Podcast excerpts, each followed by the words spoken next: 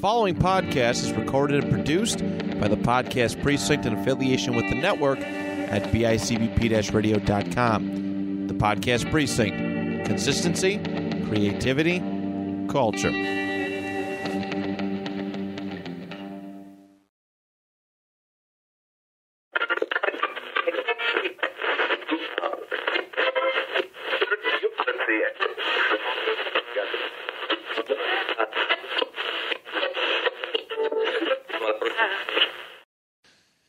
Everybody, and welcome to a brand new episode of Eat Sleep List.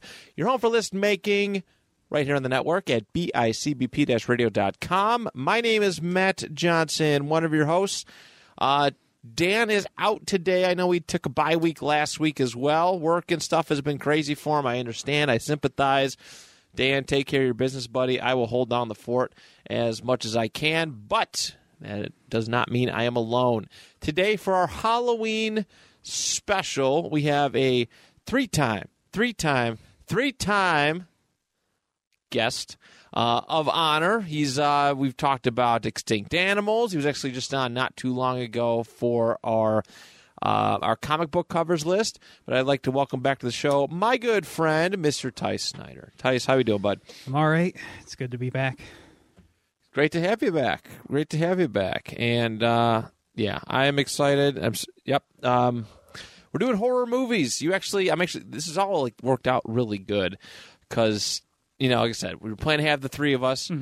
And you messaged me, and this is why I, I, I love you because I feel like you're the only person who listens to our episodes. Sometimes you're like, "What's that Halloween special gonna be like, bro?"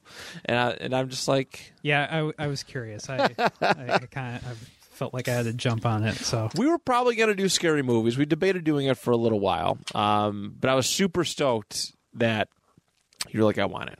I want it. And me myself, I I can enjoy a good scary movie, but I'm not. There's a whole like cult following of people who like have watched every single B, C, D like level, just low tier Yeah, horror movie, and they'll be like, "Yeah, my t- the, my number one favorite horror movie is like Blood Fart Three: The Reckoning or something like that." I'm like, "What? What are you talking about?" so, um, so I'm really glad I, I got to I do some deep digging for this one. yeah, it's. I mean, there's a lot to go through. I when I was making this list, I was thinking, oh, I can have a list for all the like a ton of different subgenres of horror, and then trying to just do top 10 horror movies in general for me that's just a really it's a really broad broad category For sure. No, for sure. So, um, so yeah, so this is a pretty cool one. We hope, uh, we got a, a lot of horror fans, horror, well, not just horror, but just scary movies in general. Um, fans of that, you know, that nature. It's cool because it's become this giant cult following thing, right? I think there's like, Yeah. isn't there like a streaming service or? uh, yeah i ha- it's called Shudder yes. um that's you can there are a lot of great i mean they have rotating kind of library of movies but there are some like uh i would call like classic horror movies that are always on there there's some interesting uh like series you can watch on there yeah. I know like they always like they have some of the it's associated with AMC so they have I think the new interview with the vampire series on there Okay. and they have a series called Cursed Films about like different movies that had these like very weird or like troubled productions and it's it's really interesting. Whoop. Um, yeah, so there's a lot. I actually we watched it uh, a couple.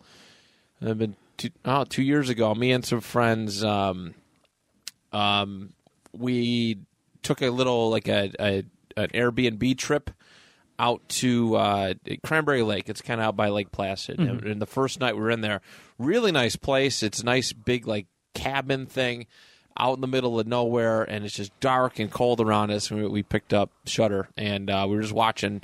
First time I watched uh, Evil Dead. The oh, very really? the That's very a first really one.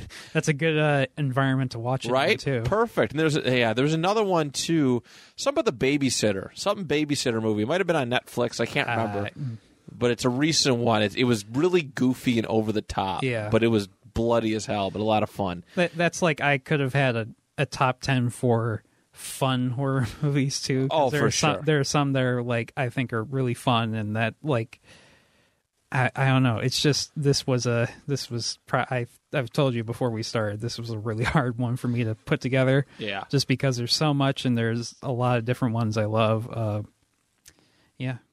Yeah, so we're going to hop into it. We each got 10 ready to go. I'm really excited to start talking about all of these. Uh, but of course, Tice, you are the guest. Kick us off with your number 10. So my number ten is uh, Bride of Frankenstein from 1935. It's Oh, I the I knew you were going to be the vintage guy. It's yeah, I would say it's the. I want. I will. I'd like to say it's the best uh, Universal horror movie. Um, like, if you go back four years to the original Frankenstein, it does a like I might say that's the second best um, Universal horror movie. Uh, they these both of these movies do a lot of great things, uh, especially with the imagery. Uh, there are still things in both of these movies, but more so in Bride of Frankenstein. It's very striking imagery. There's some stuff that's still kind of like chilling. I think they knew how to work with the, especially like especially back in this era of Hollywood, you had to work with your limitation of black and white film. So Right. um, the people who were really good at making movies back then knew how to work with this and like uh, the lighting and the makeup all really can make things pop or make things look flat and black and white and in bride of frankenstein there's it's it's it's using all of these things to its benefit um it's very kind of you can see it's had an influence on like people i would say like tim burton's kind of artistic style I can see that. is derived it kind of derived from this more so from like the uh, silent german expressionist films from the 1920s but bride of frankenstein kind of picks up from that um it's a great this is in this in the sequel uh the creature actually starts to talk um and you get a really even in the first movie you get a really great performance out of um boris karloff um, I think this just really accentuates his ability to work under uh, the Jack Pierce makeup. It's this very heavy facial piece. yeah, Uh, that's that stuff's no joke. And, and again, you keep referencing the time period, like 1930s. Like Hollywood was not like it- not mean, as well. We'll call them well endowed as. uh no, uh, like yeah. Um, You had to really be creative. this was pre-war two during Great depression. Probably the middle, yeah, middle Yeah. of the depression. Um, I, yeah, like you can. s- I think this might have been pre Hays Code two, and that's just like the uh, censorship kind of board for movies that, f- like, until the MPAA was created, the Hays Code was a thing. Right. So, like, movies wouldn't be distributed unless they adhered to these rules, and before that, they're like believe it or not there are some kind of transgressive things that could be done in these movies like um i would say even this movie is kind of transgressive just based on the source material of creating life um in the i i i'm going back to the the first frankenstein too i think it's it's almost like a they're they're direct sequels so they're kind of like it's hard to talk about one without the other right. but in the first Frankenstein movie, the the it's alive thing, uh, when he right after that he says something along the lines of, "Now I know what it feels to be like. Now I know what it feels like to be God."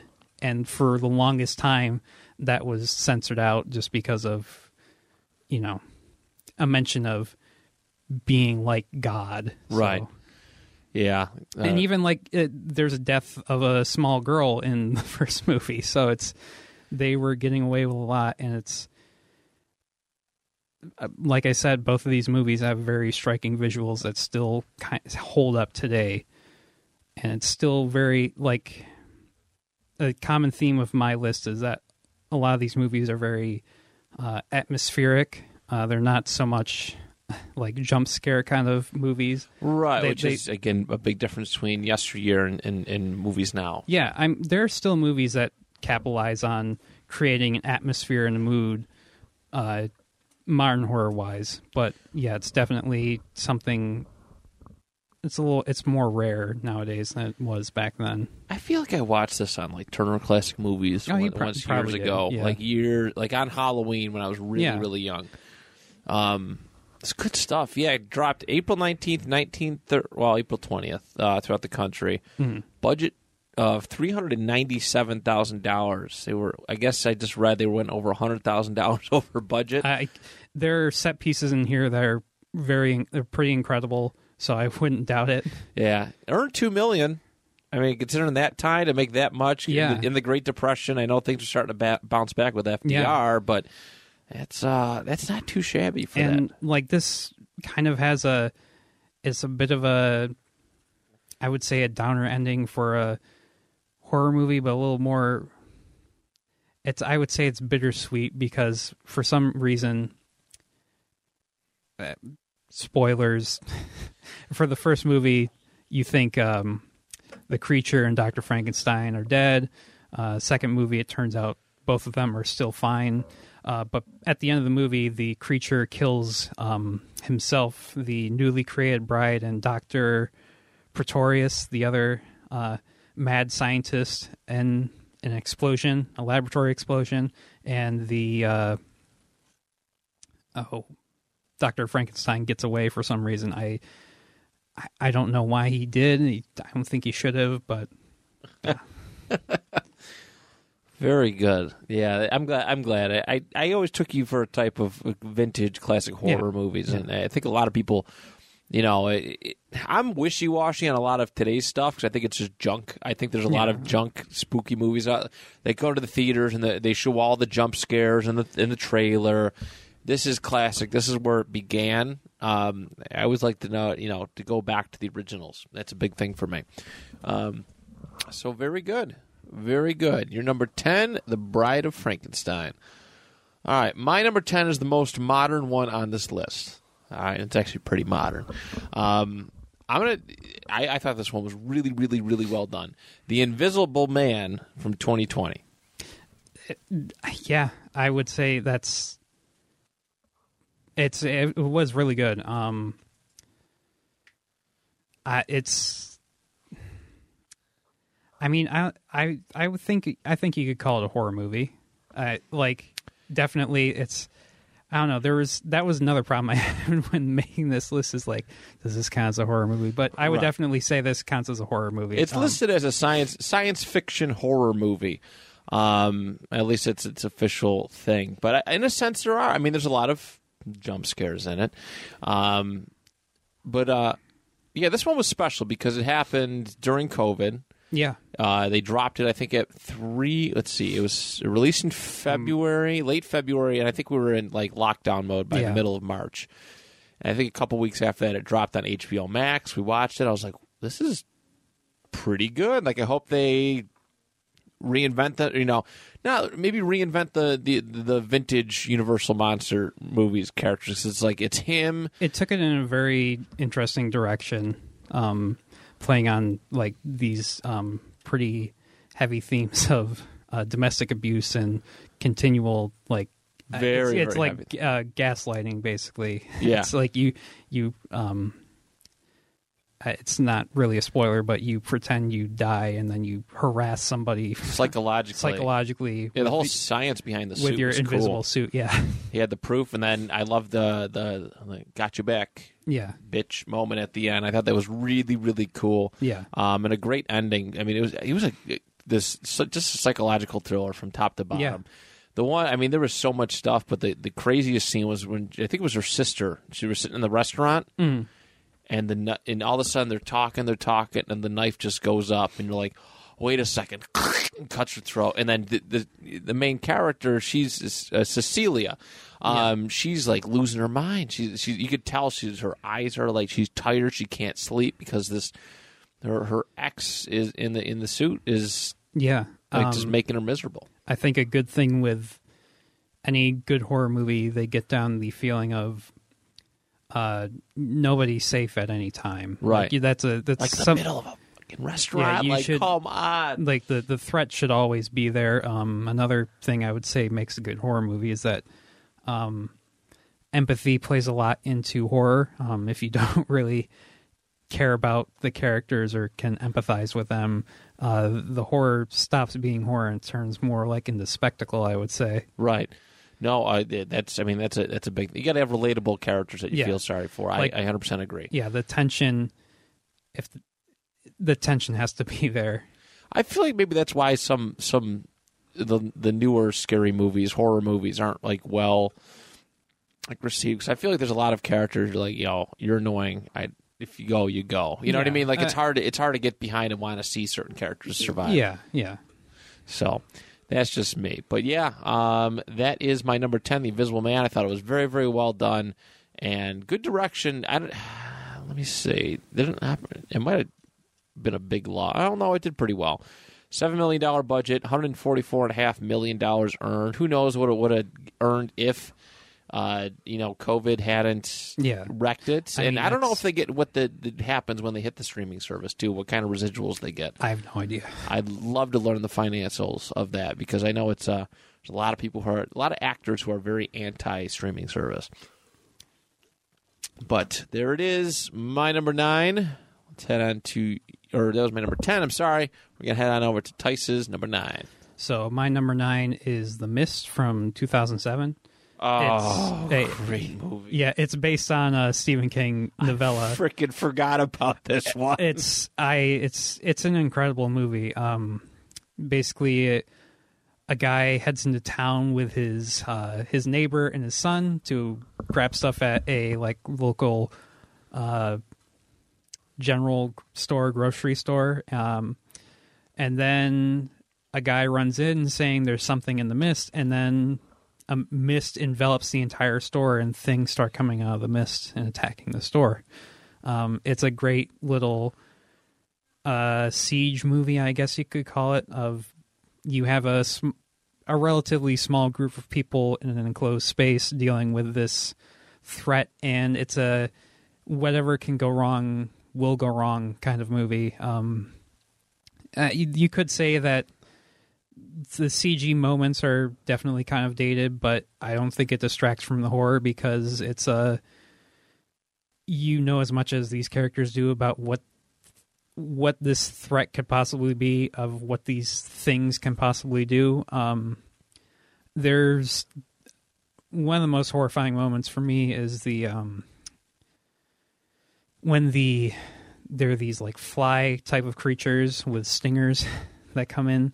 Uh, the the window gets broken from this like flying bat creature that they burn and beat to death, uh, and that causes some guy to light on fire, and he's dying of burns, uh, like third degree burns. But these fly type creatures come in and they land on this one girl, and you've kind of gotten to know her. She's like a babysitter for the main character's kid. She works at the grocery store, and it's all this like stuff. Um, she gets stung, and it's like this very real asphyxiation by um, anaphylactic shock. Like her her neck starts to like her throat like engorges and stuff, and she's like suffocating. It's it's horrific. And another like horrific thing is there are these spiders. They have like teeth in their webs. Um, it gets shot out and grabs one guy by the leg, and it starts to pull off, and it's like pulling off his like pants and his skin at the same time. It's like a acidic kind of web, but yeah, uh, I think the other real horror of this movie is the grocery store starts to split into different camps. Of one camp starts following this uh, religious fanatic, uh, Mrs. Carmody, saying that this is all kind of this is Judgment Day and we need to do what God says and things like that. Um, and in a way, like from happenstance, all of her uh, quote unquote prophecies come true. um, but by the end, she's She's pretty much gained a large faction, right? They, Yeah. They keep everybody keeps kind of keeps ending up in her yeah, group because she's so just like she for some reason she keeps being right kind of just out of happenstance and then people want to leave and try and find help uh eventually some people do leave and it has one of the like biggest gut punches of an ending you can ever have Yeah, It's- that, it's that, I think that's what. And I'm pissed. I forgot about this one. We watched this my junior year of high school. What a great movie to watch with high school kids. No, I, I, forgot. There was some kind of media theme with it. I can't remember what it was. Shows you how much I was paying attention to that aspect. But, um, but that ending was absolutely heartbreaking. And for those who haven't seen it yet, um, I'm about to spoil the ending for you. He escapes. I didn't realize this too that the dude who played Arnim Zola is in here. I completely forgot he was yeah the, he was uh, the shopkeeper. he's the bag Uh, boy Bet yeah, the Yeah. assistant manager, uh, Toby Jones, yep playing Ollie uh, Ollie Weeks. They they they escape the store. They're going to steal a vehicle and just drive, and they seem to finally get a little bit free. And then the the, the older couple kill themselves. He puts his son down. he puts them all down He puts them all down. yeah And then right before he's about to do it to himself, that's when the mist starts to clear. And I was well, like, th- no, there are no more bullets left for him. Like That's they right. have to decide who's gonna euthanize everybody, basically. And as yeah, as soon as he does it, it takes a couple seconds, but then the li- the mist starts to lift, and you see all these people that have been being escorted out, rescued by the military. yeah. and one of them is a lady who left like almost as soon as like stuff started happening she just walked out in the mist to go find her kids and like she's on one of these trucks um uh, like something you'll notice is that um there's a lot of like walking dead cast members in this because um frank darabont i think was one he's the main director of this tv show and definitely has a lot of the same kind of feeling as uh, Walking Dead of people just kind of getting sick of each other and being pitted against each other in this kind of is extraordinary situation. Yeah, yeah. I forgot the specifics. I mean, I'm rereading it now, but this is like, yeah, this that's tough. Yeah, That's tough. That's even. I think that's even scarier. Uh, That ending is even more like terrifying than. yeah, because where do you go from there if Right. you're Thomas Jane? Right. I know. Yeah. Dropped uh, November 21st, 2007, $18 million budget, fi- only 57.3 million the box office. The Stephen It- King movies didn't always hit, and No. they're really good movies. No, I yeah, um, I I would say some of them are good movies. Yeah. Other other times they not so great. I think it depends on who's directing and uh, what choices they make into what to leave out and what to expand upon. Right. like definitely this uh the ending to the movie is not the ending that Stephen King came up with and he commended he's like this is the ending I should have gone with but he thought it was too depressing but I think sometimes with horror it needs to be a little depressing I and, yeah, I. I don't know if I when it comes to horror movies, I don't know if I necessarily like the happy ending. I think I think it's better. it it's um I think horror is better when it lingers with you Correct. and a happy you ending think about it, right? yeah if there's a happy ending and things are wrapped up um the the horror just doesn't stick with you as much Yeah. No, I certainly agree. That is a great choice. I knew I was going to forget one, and again, I've only seen it once. I've only seen it once, but that it, it was really good. I was really excited that we got to watch it in school for media production class. Oh, excuse me. It was originally supposed to be shot in. There's a black and white version, and that was what it was supposed to be. It was supposed to be in black and white because it's kind of, it's almost like a pastiche of older kind of B movies, and like it's very similar in setup to Night of the Living Dead. Right. Um, so I think if it was just a black and white movie, the CGI wouldn't be as dated as it is. But I don't, I think it's fine. Yeah, So- I, I'm sure. I'm sure it holds up. It- Yeah. I, I haven't seen it in a long time. Um, all right, very great choice for number nine. My number nine, I'm going to go with uh, a movie that I've watched a couple times. I more so like it because of the way it was shot, um, the the styling of the film. And I hope it's well. If it's on the list, so be it. I'm going to go Paranormal Activity. It's not. It's not, But yeah, it's very yeah. Uh, found footage has been a thing for a while.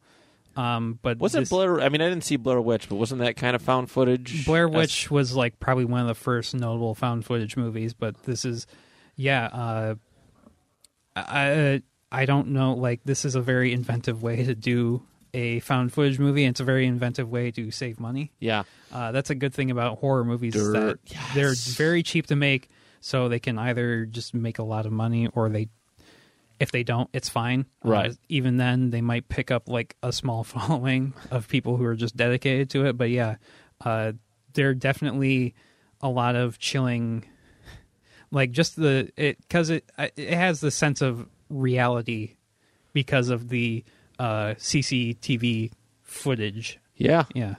Yeah. I mean, I like the, the timeline of it. And, and you, got- you got to commend the actors and something like that, too. Yeah, yeah. Right? Because, I mean, I never heard of Micah Sloat or, you know what I mean? Or he's literally only done paranormal activity movies. Um, I never heard of Katie Featherston. She's done some stuff, but she's mostly Yeah. paranormal activity. Um, you know what I mean? But the first one was great because I remember my, uh, you know, everybody's talking about it, right? My parents, uh, it, I remember they had, uh, when did this come out? Two, 2008 or 9. Yeah, right. At, yep, oh, oh, 09.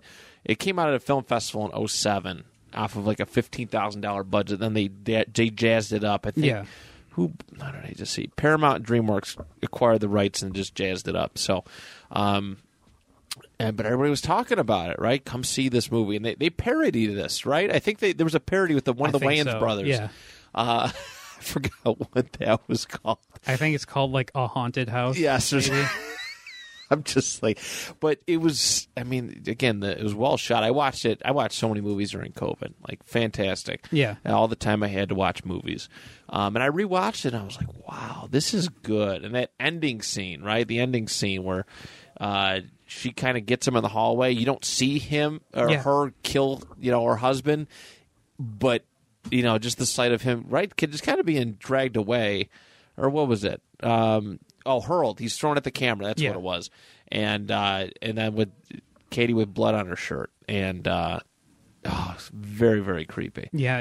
Um, another a big thing in horror is sometimes the scarier things are the things you don't see because your mind can play in that negative space Hundred percent yeah. feel that way.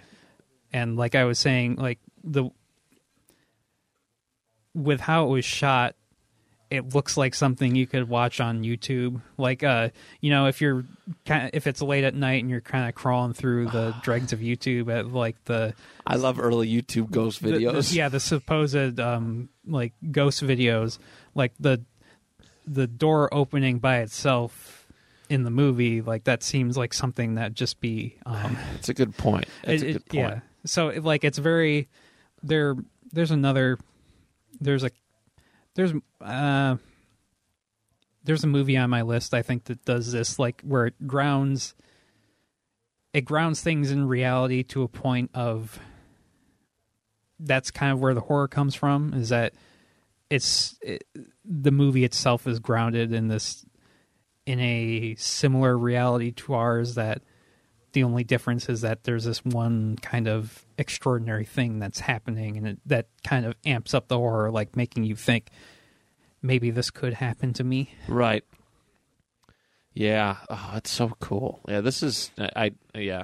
I I love the surreal stuff. I love when you can um make things feel very real. And I, I think that's I mean this this is great for that. Apparently this is one of the highest um as far as oh, it's one of the most profitable it is the most profitable movie yeah ever based made. on budget v box office Yeah, yeah definitely There's some other cool little facts about this. I'd have to, like, to dig deeper in this. They they only got paid like five hundred dollars originally. The the two actors, um, Sloat and Featherston, originally paid five hundred dollars, and they filmed it in seven days.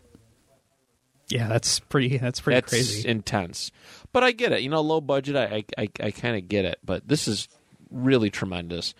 Um, stuff. Very proud of it. Yeah, love this one. I I know that everyone once one movie is successful, they're like yeah, we got to do another one. But I feel like you lose the magic after the first one. Uh, yeah there's definitely uh you lose the lead and or you A lead and you just you explain things too much or you you exhaust every possible direction things could have gone in there's Right. there's you, you kind of suspend belief because I think in watching the first one, like it, it takes a while. I feel like it takes a while to to really realize like what what's going. You know, Yeah. some people still believe this is real. You know, for a little while, then the interviews and stuff came Yeah. out, and and and things. But you you suspend. I know we say suspend disbelief in wrestling, but you almost suspend belief uh, if you do Mm-hmm. Yeah. sequel movies, and they kind of just they ran their course. But yeah. Um, that's why a lot of these are, you know, just make your one and let it be a classic and leave it be. But that is uh, that is my number nine, Paranormal Activity. We are on to number eight, Tice. Uh, so my number eight is The Shining, uh, 1980, Stanley Kubrick. Uh, it's I kind of feel bad having it this low, but there are other movies I I really really like. But The Shining is definitely one of the most unsettling movies I could say. Yeah. Um. It, it, it there are a lot of reasons why this movie works so well. Um, a lot of people consider it to be like the greatest horror movie of all time. Uh, it's It's I- parodied and, and, and consider that Yeah, by a I- lot. it's like there's a mix of it's the performances and the direction choices, uh, like following uh, little Danny Torrance on his trike through the hallways. It's like coming around corners and stuff. It's it's it's it's not something you think would be tense, but by this point you know that there are strange things happening within the hotel. So every time he comes around a corner, there might be something waiting for him at the end of the hallway, and eventually there are there is. It's the two little girls, the the twins, you know, standing at the end of the hallway. Come Yeah. come play with us, Danny. It's it's spine tingling kind of stuff, goosebump goosebumpy kind of horror. It's a like- like again I said, atmospheric horror. It's established early on with the music and um it's a it's kind of like it's like with Jack Nicholson, he's a ticking time bomb from the beginning of the movie. Uh, you th- you know that something bad is going to happen with him, and they set it up with like, oh, he's a recovering alcoholic.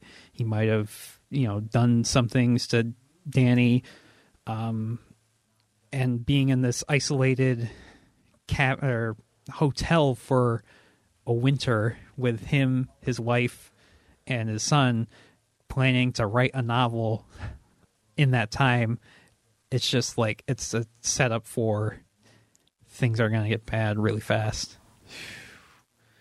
Yeah, I, again, there's so many references to this. I was actually just playing Mortal Kombat uh, recently. Johnny Cage is like my oh the dude. here yeah the Here's fata- Johnny when he comes through this, the- their body. yeah, And then I've seen like cell phone ad uh, ads, like drop service stuff with like the twins in the hallway, and I've just seen so much. And, and, you know, obviously not the most profitable movie. Um, no and Nineteen million dollar budget, forty seven point three at the box office. Um, it, i think it's one of the one of those critically acclaimed those not, late cult following ones. Yeah, um, like another thing, it's a Stephen King adaptation, but it it goes away very heavily from the source material. Uh, apparently, Stephen King does not like this movie because it's not a good app. Like, it's not a good adaptation of The Shining, but I think it's better than the book. Do Um, you? I I would say so. Um, there are a lot of I think good changes that kind of amp up the horror and the uh, strangeness in the movie. Um, uh, Jack isn't as sympathetic in the movie. Uh, definitely not. He's more sympathetic in the book uh, because it's it's basically a Stephen King stand-in for when he was, you know, Stephen King's pretty out open out in the open about his troubles with like alcoholism and things like that Right. um, and his wife uh, in the book is more of this like traditional blonde-haired former cheerleader kind of woman. In, in the movie, she's played by Shelley Duvall, who's I I think she's very pretty, but by those standards, she's not like a typical kind of blonde cheerleader woman. She's this kind of average uh, brunette lady who's trying to keep things together and part of that trying to keep things together and i'm almost on my at the edge uh, feeling is because Kubrick was very like he wasn't great to Shelley Duvall on the set. Like, Oh, he, really? He was uh, he basically terrorized her into getting a performance that he wanted. Uh, it's kind of like Oh, I heard about yeah, that. it's like, kind it's yeah. kind of like Alfred Hitchcock. Um, Alfred Hitchcock did the same thing in The Birds with Tippi Hedren. Like he would have sick the actual birds on her and stuff, and like terrorize her to get a performance out of her. I forgot about Yeah. that. Well, what were some of the extent of the things that he did to her on this? I can't. I think a lot Did of it not was like tell her about certain scenes or something yeah, like I that? a lot of it was psychological stuff too. Um, so, like, but you can really feel it when she's um, when Jack Torrance is approaching her on the stairway, and she has the bat, and she's just kind of she's she's really done with everything. Yeah. She's trying to hold it together as well as she can, and Jack is gone. Right. Yeah, this is uh, some good stuff. Art, art of filmmaking, man. It, it's uh, interesting, interesting thing. But that is cool. A great choice. I'm happy it is on your list. I have not seen this movie in some time. yeah, uh, one of the okay before we go. Yeah. uh, one of the the images that has always stuck with me since I saw it is the um, it's this really out of place, unexplained shot. Um, unless you've read the book, there's there's an explanation for it. But um, it's when um, it's near the end of the movie when Shelley Duvall is going through the hotel, and it's a snap zoom on a room of a man in a dog suit looking at her and a guy kind of like peeking behind out of the doorway to look at her too. I don't know. It's it's just so creepy. It was so creepy to me. It's always stuck with me. Very good. Very good. That is a solid number eight, my man. Uh, my number eight is. I'm going to go with The Conjuring from 2013. This was so cool for me because, again, I've been down, like really down on scary horror films because you just you see or you rent them and they're like oh this is trash you know what i mean? They, never do well at the box office. But i was like okay i'm really into ghost you know type stuff. I had been getting in. This is when i just moved back home from rochester maybe a, a month or so before. I've been really getting into late nights reading up paranormal stories and stuff on Wikipedia, uh, which is a lot of fun for me. And I heard and I learned about you know Ed and Lorraine Warren, and I'm like, oh, this is a really cool thing, right? These these they they, they Yeah. made a career out of it, and it's a really cool story, um, you know, involving witches. And I think it's is it based on a true story? Is this one? I don't know, but the the Warrens were involved with like um the Amityville hauntings. Yes. So I almost um, picked one of those yeah. like seven iterations Yeah. too. I really like the Ryan, Ryan Reynolds one, but um, but th- they're pretty famous in it. I was glad that they made him characters. They were they had because I like the little the reference to the Annabelle doll, even though it looked nothing like yeah, uh, what it actually did. It's just a Raggedy Ann doll. Yeah, and Yeah. They, they they they really uh, dialed it up, pun intended, uh, to make it even creepier looking. But it was just cool to see some of those like references because they had the whole room in their in their place filled Yeah. with cursed artifacts and, and such. And I just eh, I didn't I didn't feel like there was cheap jump thrills. I thought the whole movie was kind of teetering on the edge of insanity, like just watching it, and it, it, it paid off in dividends. This movie this is probably one of the best grossing horror movies of all time. Uh, tw- on a twenty million dollar budget, they earned three three hundred nineteen point five. Wow. Uh, so that's that's that's pretty dang good in my estimation. Um, you know, a, a pretty decent cast. You know that Patrick Wilson. Patrick William, I, yeah, I've seen him in, in, in quite a few Wilson. films over the years. He's never been like a main lead. Uh, but you know what I mean. This is I, I thought it was really good as far as modern. Like scary, spooky horror Yeah. movies, I didn't feel like this was cheap. I felt like it was a good, honest, uh, you know, Yeah. this film. Yeah. Um, a lot of modern horror movies they over tend to overuse jump scares or they don't really uh earn them for lack of a better term, but I think it's in the conjuring it's very it's well set up. It's not like it's not an obscene amount of jump scares and it's not like a, you know, you're supposed to be scared now kind of thing. Yeah. Where there are some movies where they definitely it's like loud noise and maybe something startling, but that's that's about it. Yeah, it. uh I mean, it didn't have much competition, but yeah, we went to the drive-in to see this, which I like. I loved it, and it's very hard to see dark movies like at the Yeah. drive-in, but it was just so cool. I mean, again, middle of summer, you're just sitting out there watching. I'm with the family, and just enjoying my time, and uh and then we go see this. I don't remember what it played with, but um, I mean, that just adds a whole right effect to it. Watching a movie like this outside instead of you know in a movie theater, but um, but yeah, The Conjuring is my number eight. A uh, a fantastic film that if you have not seen it, I highly recommend it. It is one of the best modern scary horror movies uh, that you can find out there. So, all right, number seven. Oh, so my number seven is another, uh, I would say, modern horror movie from 2015. It's The Witch, directed by Robert Eggers. Uh, this is another. that shares a lot of its DNA with The Shining in terms of it's very slow, tension-based horror movie. Um, basically a family, a Puritan family in the 17th century in New England gets cast out from their uh, plantation colony uh, for religious differences. Uh, and they establish kind of like a homestead farm on the edge of the wilderness, and it's very, it's it's not ambiguous about if there's a witch actually out there. There's a witch out there, and things. Um, the family starts tearing apart, and even though it's a horror movie, it's just as much as drama. Um, Right. And a lot of the horror does come from this um, this family disintegrating, um, not trusting each other, and all these horrible things happening. Like, um, it's definitely a the edge of the woods is the you know there are things out in the wilderness and these strange things happen in the wilderness. The the inciting incident of the movie is um, the the baby of the family gets uh, just kind of stolen out from underneath uh, the oldest child, uh, played by Anya Taylor Joy, um, by a witch, and you immediately see what the witch does with this baby, and it's very disturbing.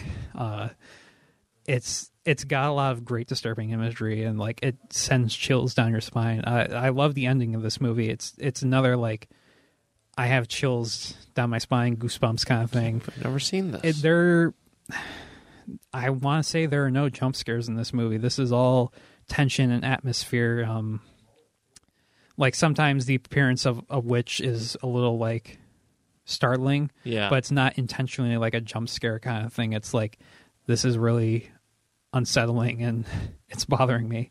Uh, one of the barriers to this movie, I would say, is they all speak in like an ye old English kind of thing. So that might be it doesn't take away. Does it take away from it? Do you no, think? it really adds to it because it it adds to the this these are people from a different time and they have a different mindset and view of the world. Um, I think all of his all of Robert Eggers' movies are very good about this. Uh, he directed The Lighthouse, which is it's a movie with Is that Willem Dafoe? That new Willem Dafoe and Robert Pattinson. Yes. They also speak in kind of like an antiquated way, and it adds to the kind of the world. Um, it puts you in that mindset and that worldview. And he also directed The Northman, which came out very recently.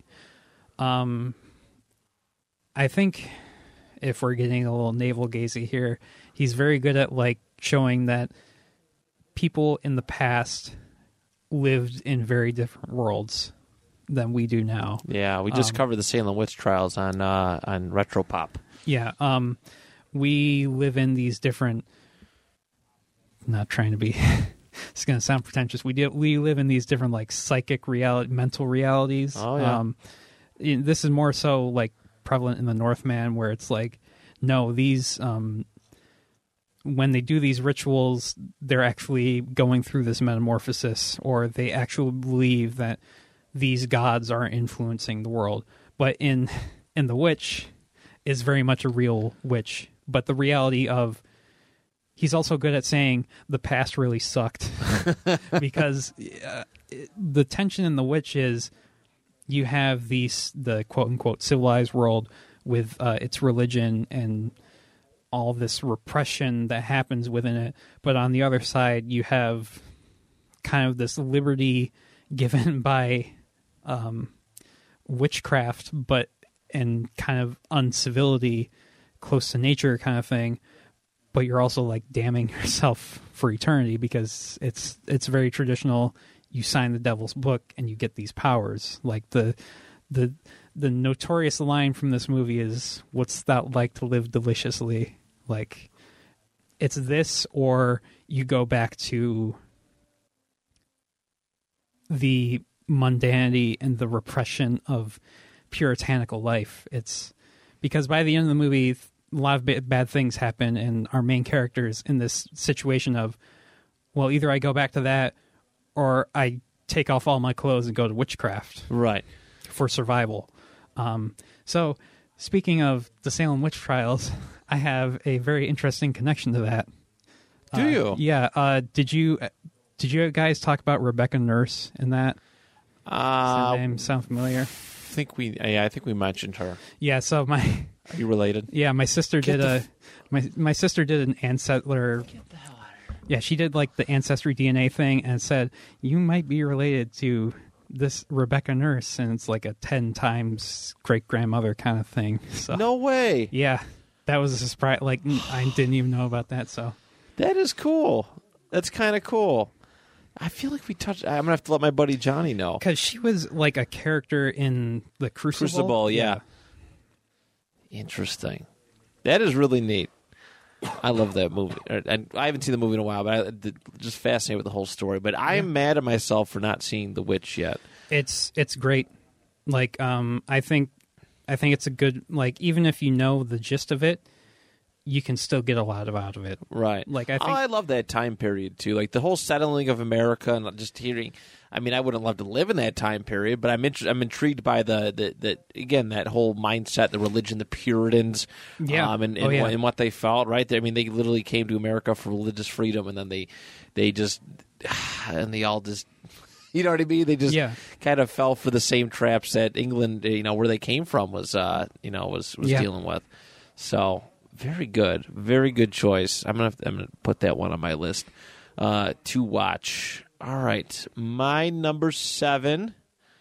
This is pro- uh, this might be like the, the this is like the second like I- I'll call it consider it like I don't even call it a slasher because it's not. It's it's one of those just with a with a a movie with a face to the uh, to the franchise. Yeah. I'm gonna go with uh, Jeepers Creepers, the original one from 2001. Uh, I think did I see? I might have seen the second one first. But one day, my I was like, "Oh, I kind of want to see the first one." The the second one was when they were trapped on the uh, the school bus. The bus, yeah. which is kind of neat. But um, went for the watch the first. I remember middle of the summer, Halloween time. My dad rented it. We had again the basement, lights out. We had we had a, like it wasn't like a home theater, but we kind of had it set up for us to. Oh, we're gonna do family movie night. Let's go to the basement and and, and go watch.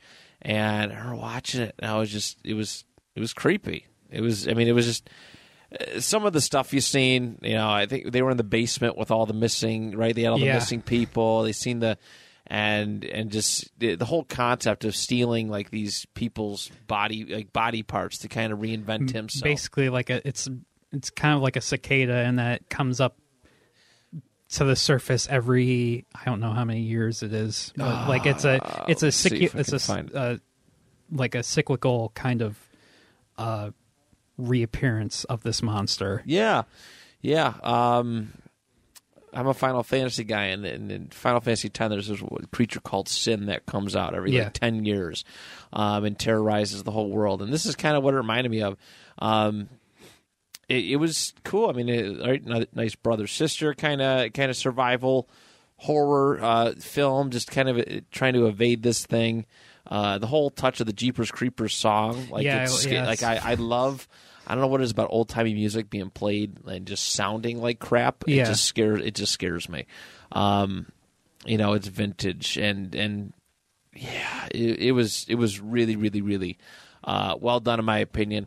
After the second, the second, so the second one was good. They tried to do a couple other ones, and it just eh. Yeah, I yeah, like I said, I think with a lot of horror movies, franchises really don't need to exist uh, because you do lose a bit of the mystery and the uh, exhaust ideas, kind of things like that. Yeah, I watched one. It was recently, and he was like battling. Like some dude had like a gatling. It wasn't a gatling. You know, one of those like old western style like ones where they it might have been a gatling gun. If it's a, if it's got the crank, then it's, yeah, Gatling gun. yeah, something like that. And he was holding, it, just blasting this thing, and it didn't kill him. I was like, this is ridiculous. this is stupid. It was like in the middle of the day in a wide open field. I mean, this is so shittily made. But um, yeah, Jeepers Creepers the first one. It did pretty well. Ten million dollars to make, fifty nine point four mil to uh, um, in the box office. So not too shabby. This is a you got to think about like the horror movie like competition at this time, right? Like maybe a Scream movie. This is when Jason started like going into space, like Jason X and Yeah. all these like re- just just unnecessary sequels to the classics. Um, in some cases, but yeah, Jeepers Creepers from 2001. That is my number seven. All right, so my number six is this could be an either or since they're basically the same movie, just one's a remake and one's the original. Um, I'm probably going to go with the remake. It's uh, Nosferatu. Uh, so it's the 1979 version directed by Werner Herzog. So it's called Nos- Nosferatu the Vampire. Um, why this one over the 1922 one? Uh, just because it has the advantage of being a sound movie and being having access to modern filming equipment and light and light things like that. Uh, it's much. It do, it gets more into the atmosphere of the creep the creepiness that I really seek out in horror movies. Um, it but it really maintains the creepiness of this version of Dracula. Uh, in the original, he's called Count Orlok, uh, but in this one, he's Dracula because Nosferatu was a unauthorized adaptation of Dracula in 1922. And Okay. So, but by the time it's crazy to think about because in 1922, uh, the the story of Dracula was only 25 or 27 years old. Um, it's, yeah, it's, yeah, that is true, right? it's Sto- Stoker wrote it in the late 1800s, 1890s. like, like 95 or 97 it's crazy to think about that because it's such a pervasive pop culture mythology of you know dracula uh, it, you don't you don't think of it being that young but Right. so the the herzog version is a very faithful adaptation but it adds a lot of um the cinematography. It's a very beautiful film. Um it, like it really captures the decay and the like once you get to Dracula's castle it's it's it's it's a it's a it's in decay. It's a very classic creepy castle like um and the performance by uh Klaus Kinski as Dracula is very it's he gets it. Like he gets the uh because if you the best thing about the 1922 Nosferatu is the performance by uh Max Schreck as Right. Count Orlok. It's so creepy. It's always been creepy to me. I like i think if you watch it today there are shots in that movie that will send chills down your spine um You're talking about the original one, right? Yeah. 22, yeah. with the with Max like he doesn't look he looks so out of place and not like natural. Uh for me the first time I saw an image of Nosferatu it was in um, SpongeBob. SpongeBob?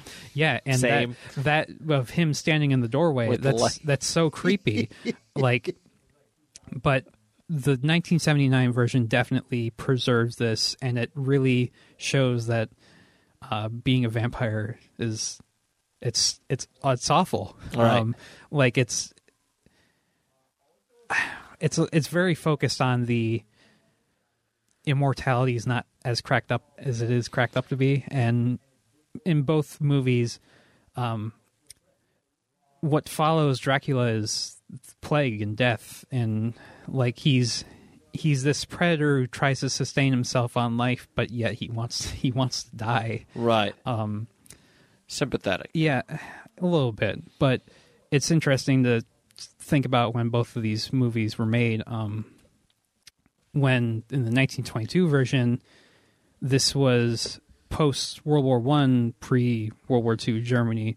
So like the specter of, like this the specter of death, you know, it was very much looming over Germany. Like the Fresh in everybody's mind. it's fresh in everybody's mind, and the Spanish flu was not but a couple years ago Yeah. at that time. So like the imagery of these a man going on around houses and cro- putting crosses on door uh, doors, people carrying um, coffins through the streets, uh, rats running all over the place. It's very like evocative of a world of a place that has seen a lot of death, and then the 1979 version is post World War II, and a lot of the people that either made movies uh, that were uh, Herzog kind of talks about there were no uh, mentors left in Germany for film because they were either Nazis or they were killed.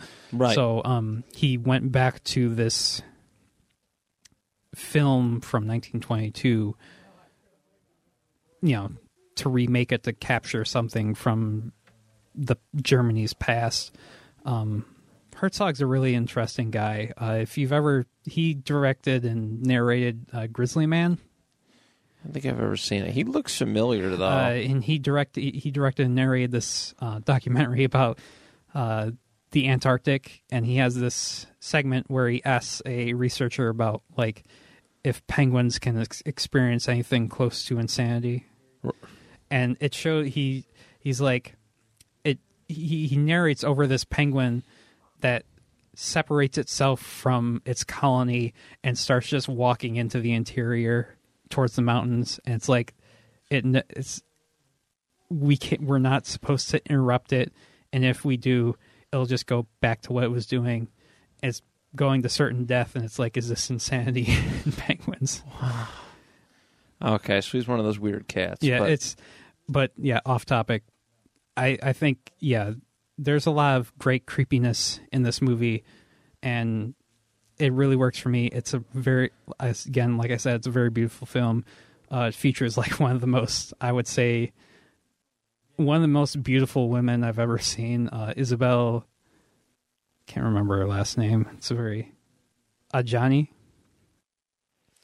um Let yeah if you if you Google Isabelle Adjani uh, Nosferatu, she's very pale skin, brunette, kind of ethereal looking. yeah. Um, and it, this is another one. It doesn't have a happy ending, uh, even though Dracula has defeated the the curse of vampirism still continues and the plague still continues.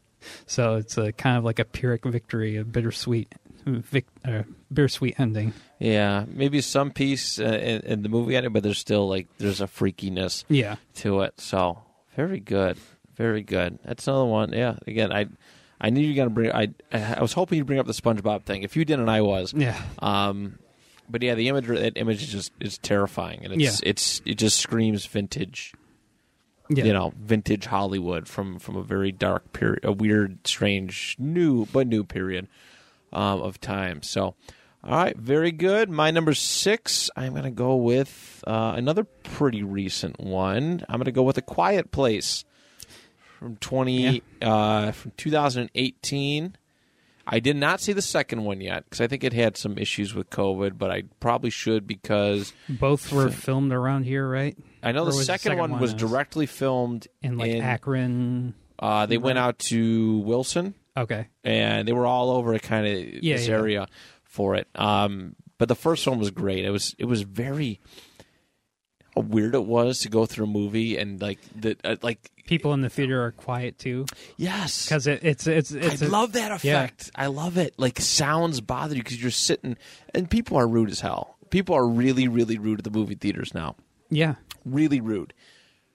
But every time, like somebody munched on a popcorn, I'm like, you, you, you know, you, you do Yeah. just don't do it. it's like it was it's very it was very effective at immersing you in the reality that these characters Yeah. find themselves in. It's, And and I don't think this is the first one that Krasinski did. I'm not sure. Um, but you know, for me to see him go from The Office, I haven't seen you know outside of The Office, I hadn't seen too much of his work. To see him be funny guy from The Office to this, I was like, all right, this dude has a bright future directing directing movies and doing doing stuff. And he's been in some solid action movies um, since then. But this one was was was great, and it just you know uh, the post apocalyptic. It starts off with it with the with the the youngest son, you know, missing because he grabbed the he, the toy, right? It was the electronic toy Yeah. and uh, it just added this this scary element. And then they have a kid, and it just. It, but it was really cool when they figured out how to. Yeah. How do you give birth when you can't make a sound? Right. Yeah. Right. And then just every little thing because you're always looking out like, oh god, what's gonna make a noise? You watch her walk. Emily Blunt. Um, this is really cool too because you know they're married and just having you know doing this movie together. This is a special moment for them. But she's walking down the stairs barefoot and there's a Oh, yeah. nail sticking out. It's like oh, you're like wincing in pain. Yeah. And I, it, I I thought it was very very well done. A lot of people were like, yeah, it kind of sucked. I'm like, well, eh, you know, it did. I think it it did what it got the intended effect. Like what you're we were both saying is that in the theater, people were pretty like dead quiet because they the the tension of the movie kind of seeped out in the movie theater, and that's a great that's a great thing is Yeah. when you can make people feel something like that. Or it it it isolated. I mean, I guess in a sense, it isolated senses. Like, Yeah. you know, did very limited to. Um, it isolate, and you're right. You know, the the immersive experience was was cool, and movies don't do that. I don't know why this movie got like pooped on by some people. I thought it did very well for itself. The box office speaks for itself. Seventeen million dollar budget, and you made three hundred forty one. Okay, you're doing you're doing pretty good for itself. I like that. I just and there's another one. I mean, much like The Conjuring, I think this one this is one of those standout. And, and people might not view it as quite the horror film that you I would know, say it is. like a Halloween. It, it's it's literally labeled post-apocalyptic horror film because it's it's scary and you're on edge the whole time. And um, yeah, brilliantly done. And I finally get to see the insides of uh like a, one of those uh those grain grain silos. oh yeah, terrifying. where you can you can drown in corn. Yeah, I basically. never, never knew. yeah. Um, yeah, I never. I was always scared at the thought, and I was like, it just I love how disgusting or moist the the the like when the aliens they kind of uh when the shell lifts up on their skulls to reveal like Yeah. this you're it's like a tympanic membrane kind of thing it's it's super uh, it's it's really gross but It's it's like really something out of. Resident Evil. yeah yeah it, that's what it felt like, and it was really cool. And she figured it out, right? Yeah. Oh, let's let's put the hearing aid right by the speaker and draw them all in, and just blast them in the Yeah. face. Um, kind of an open-ended, you know, ending. Again, I haven't seen the second one, so I'm not sure where it leads to. I'm guessing she didn't kill all of them because it's kind of a. Uh, I'm guessing it's an Earth-wide disaster, but. Um, but yeah, I again brilliantly done, and that is my number six. All right, so my number five is An American Werewolf in London from 1981, directed by John Landis. Uh, this is, I I think it's the best werewolf movie that's ever been made. Uh, Don't just Twilight like that, bro. there are a lot of great things in the. How dare you? You team Jacob or team no? Yeah, uh, well, like there's a there's a theme between my five and six, and that shows that being these kinds of monsters is very, it's not great. It's not. It's they're they are actually curses, and you don't want them. right. uh, especially in American Werewolf in London. It does this really great reframing or like retelling of the werewolf myth of how it works. Um, basically, when you become a werewolf in American Werewolf in London, uh, every person you kill haunts you as a ghost, basically telling you to kill themselves so they can move on to the afterlife. Uh, and they basically they show up as they had died. So, um, so in the beginning of the movie, uh, two guys, David and Jack, they're hiking, they're backpacking through the moors of Yorkshire and England, northern England.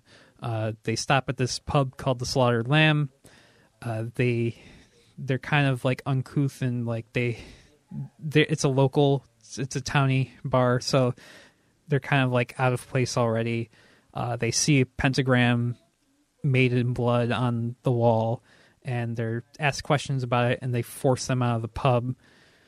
Uh, and they forget the rule of sticking on the roads and keeping off the moors because once they get on the moors, they start being stalked by a werewolf. Uh, you don't know that at the moment because it's just them talking about what the fuck is that. Right. That's like that's literally what they're saying. Like it's, I think it's a dog or a wolf, and they start. It's like encircling us, and you get a really quick fake out. Uh, David trips over, and Jack comes to pull him back up, and then from out of the frame, the werewolf comes and grabs Jack by the throat, and then just starts violently mauling him to death. Uh, it's it's super gruesome. I love the werewolf design in this movie, uh, but once that happens, David starts to go back for Jack and sees him like his throat and his neck is just ripped out. Uh, the werewolf attacks him, but the people from the pub come to shoot it dead. Uh, that's another thing about this kind of werewolf. Uh, you don't have to kill it with a silver bullet. You just can kill it with Just naturally. yeah, Right. but it's just like it's a really big wolf. Um, and Is it how is it portrayed? I'm sorry, I've never seen this one before. Is it is, it early CGI or is it like No, this is This is all 81. this is one of the most famous like werewolf like creature effects in a movie, I would say, cuz um me look it up. This has like the most notorious and famous werewolf transformation um done by Rick Baker. It won the Academy Award for makeup effects in 81. It created the category. It basically created the category. It was the first winner of. Oh, um, you get to see how painful it is to transform and like it's a traumatic experience to transform into a werewolf. Uh, the design of this thing, it's it's basically it's a it looks like a big wolf, but looks like a person. It almost looks like a person on all fours, and the face of this thing is terrifying. It oh, and like a really cool thing about this is the howl isn't really howl. It sounds like it's somebody screaming. It's it's so great. that's Um, cool. But with Landis, his his thought was, well, a werewolf's not going to just bite you. It's gonna it's gonna tear you apart and kill you. So if you're more lucky lucky to get to be killed by a werewolf than to survive a werewolf attack because then you you have this curse placed upon you where you could you're a danger to everybody around you and the people that you kill sorry Oh, good. the people that you kill come back and are like you need to kill yourself we're suffering it's yeah uh i should get this out of the way The makeup is really good. I'm looking at some of the images, and the makeup is really good. yeah uh jack starts to like over the film jack pops in as a ghost every now and then to talk to david and he progressively deteriorates like he becomes like greener and at one point he just has like his the flesh on his chin is gone Huh. um and uh, it has a spectacular like ending. Uh but john landis i should get this out of the way he's not a great person. Um he killed three people. Wait, what? through by man like through like negligence though. But this was on another film. He made almost ex- like directly after Oh. this.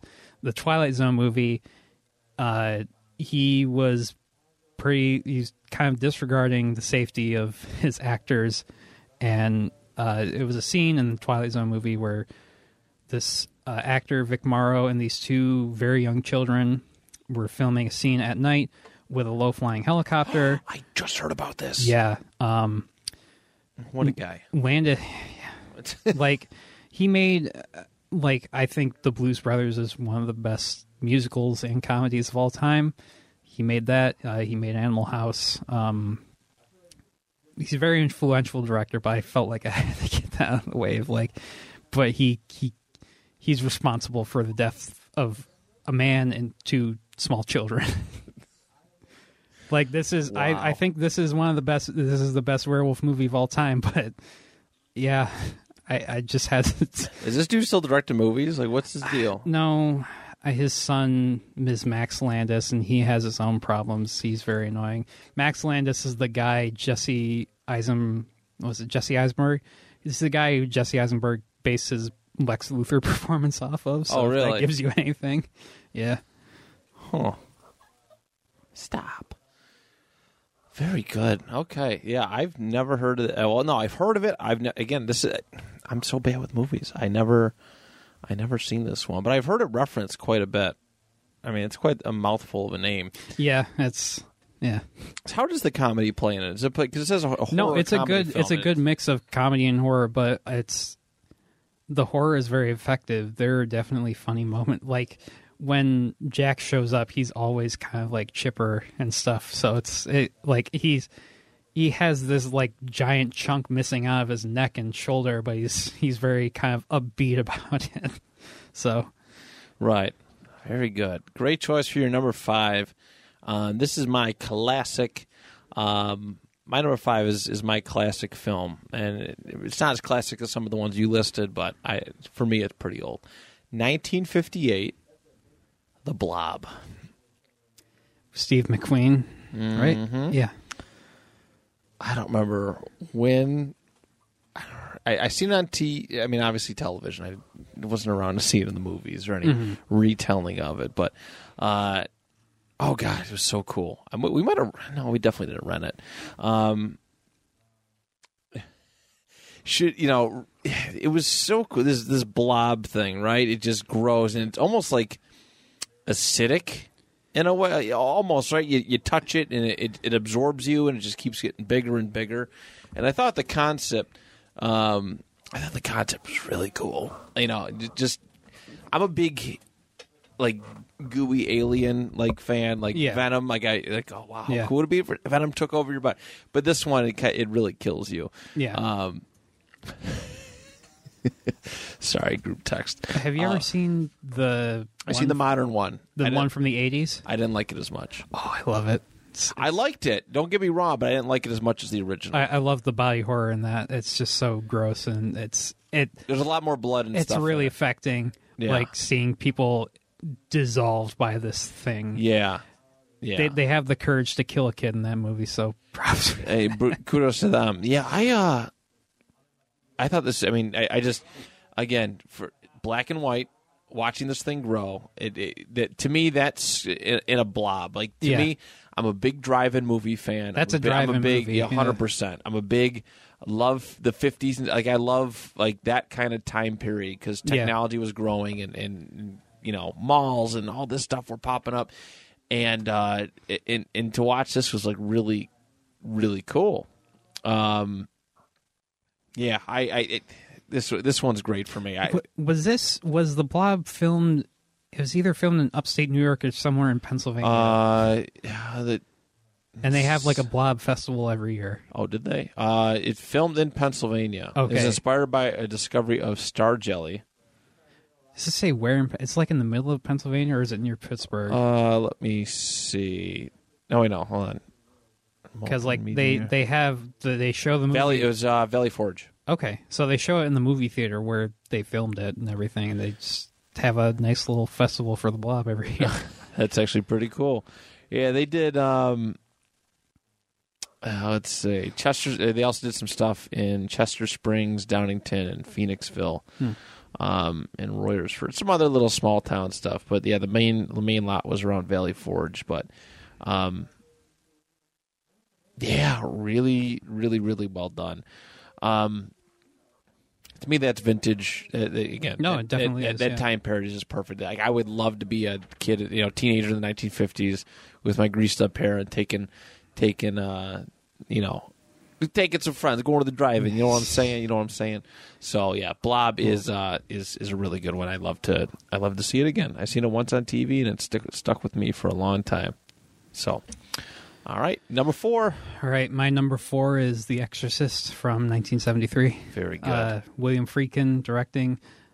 Uh, this is another one of the movies that's always gets the title of scariest movie of all time. Um, I'm not sure about that, but it's it's definitely very affecting. Even if you're not, even if you're not a religious person, it's still very creepy, and it gets it gets to you. Um, uh, the setup of it is just a woman and her daughter move into this house in outside of Washington, Georgetown, outside of Washington D.C. Uh, then strange things start happening with her daughter, and they tr- they like exhaust every single resource. They like go to doctors, psychiatrists, and it, it, it's just like it's very distressing. Like you're you're with her, and like I, we don't know what's happening. We don't. You you almost don't want to say this is a possession and we need an exorcism, but once it gets to that point of the exorcism, it that's when you see all the things like the pea soup and the your mother, the the in, the insults. Uh, I would say. Um, but like it's it's based off a book by uh, William Peter Bla- Blatty, who based it off of a supposed real exorcism case. But, Right. Um, Blatty was uh, like he went to school in Georgetown. Uh, the university there is a Jesuit university, so it's very like this is probably one of the most like even though it's denounced by Christians, I would say this is definitely like the most pro Catholic movie I've ever seen. it's really like you really connect with these characters. Like uh Father Karras is like super I would say he's you really feel for him because he's also at the time of this exorcism he's having this crisis of faith because he just left his elderly mother in New York and she passed away. And the demon is using that to its advantage. And at some point at, at the climax of the movie um it's it's a very emotional way of him I'm going to spoil it but so uh Max von Sydow's character father Merrin, yeah, Father Merrin, he dies of a heart attack, um, and Father Karras is left alone to deal with the demon. Uh, he basically starts beating this demon out of this girl, and he's like, "Take me, take me," and it jumps into him. She like she's back to normal, but then like the demon starts to go after her, and he has the willpower to like stop it and he throws himself out the window and he falls down the steps and like um it's like everybody everybody's crying. Uh he's at the end of the steps barely clinging on to consciousness. His his friend father dyer is there to give him the last rites and all he can do to uh, like make the affirmation is like squeeze his hand. Um it's like i it's like I, I don't consider myself a religious person anymore, but like I think it's a very Same. It's a neat Same. it's a neat kind of like people would say, well, who wins in the end? Is it is it good or evil? And I would say this is an unambiguous good wins in the end because it's the I don't remember the verse, but I think it's in the book of John, like something along the lines of the greatest expression of love is laying down your life for your friends. And it's like this is like the most the most Christian thing I've ever seen.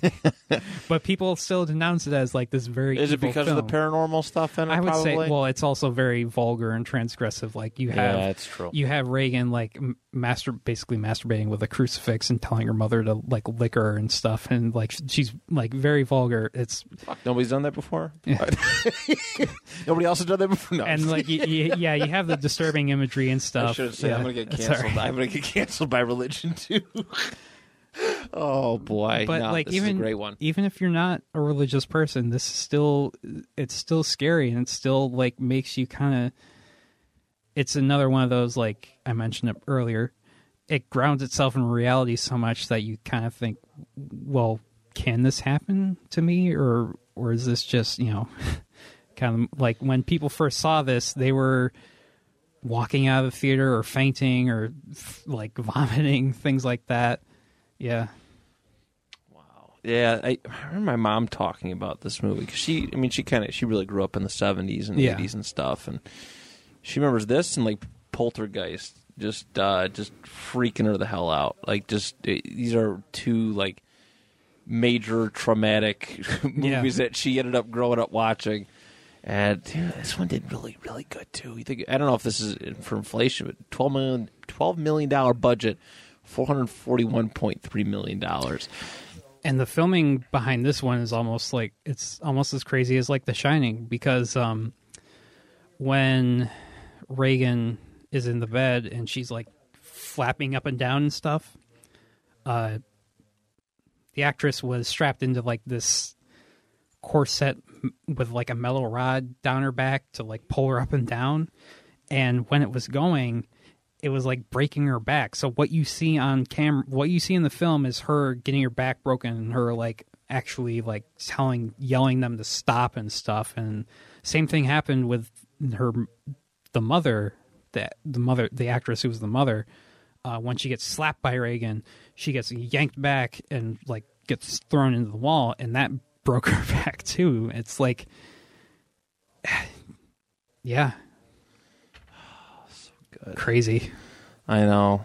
I really haven't had any time to uh, as you know time to watch a lot of these you know recently and just life is so busy but I Yeah. just I like I want to just sit and take a month and just watch Yeah, like I tried to pick a lot of these movies. I tried to pick like ones that are ninety minutes or less, but I think Exorcist is one of the longer ones on this list.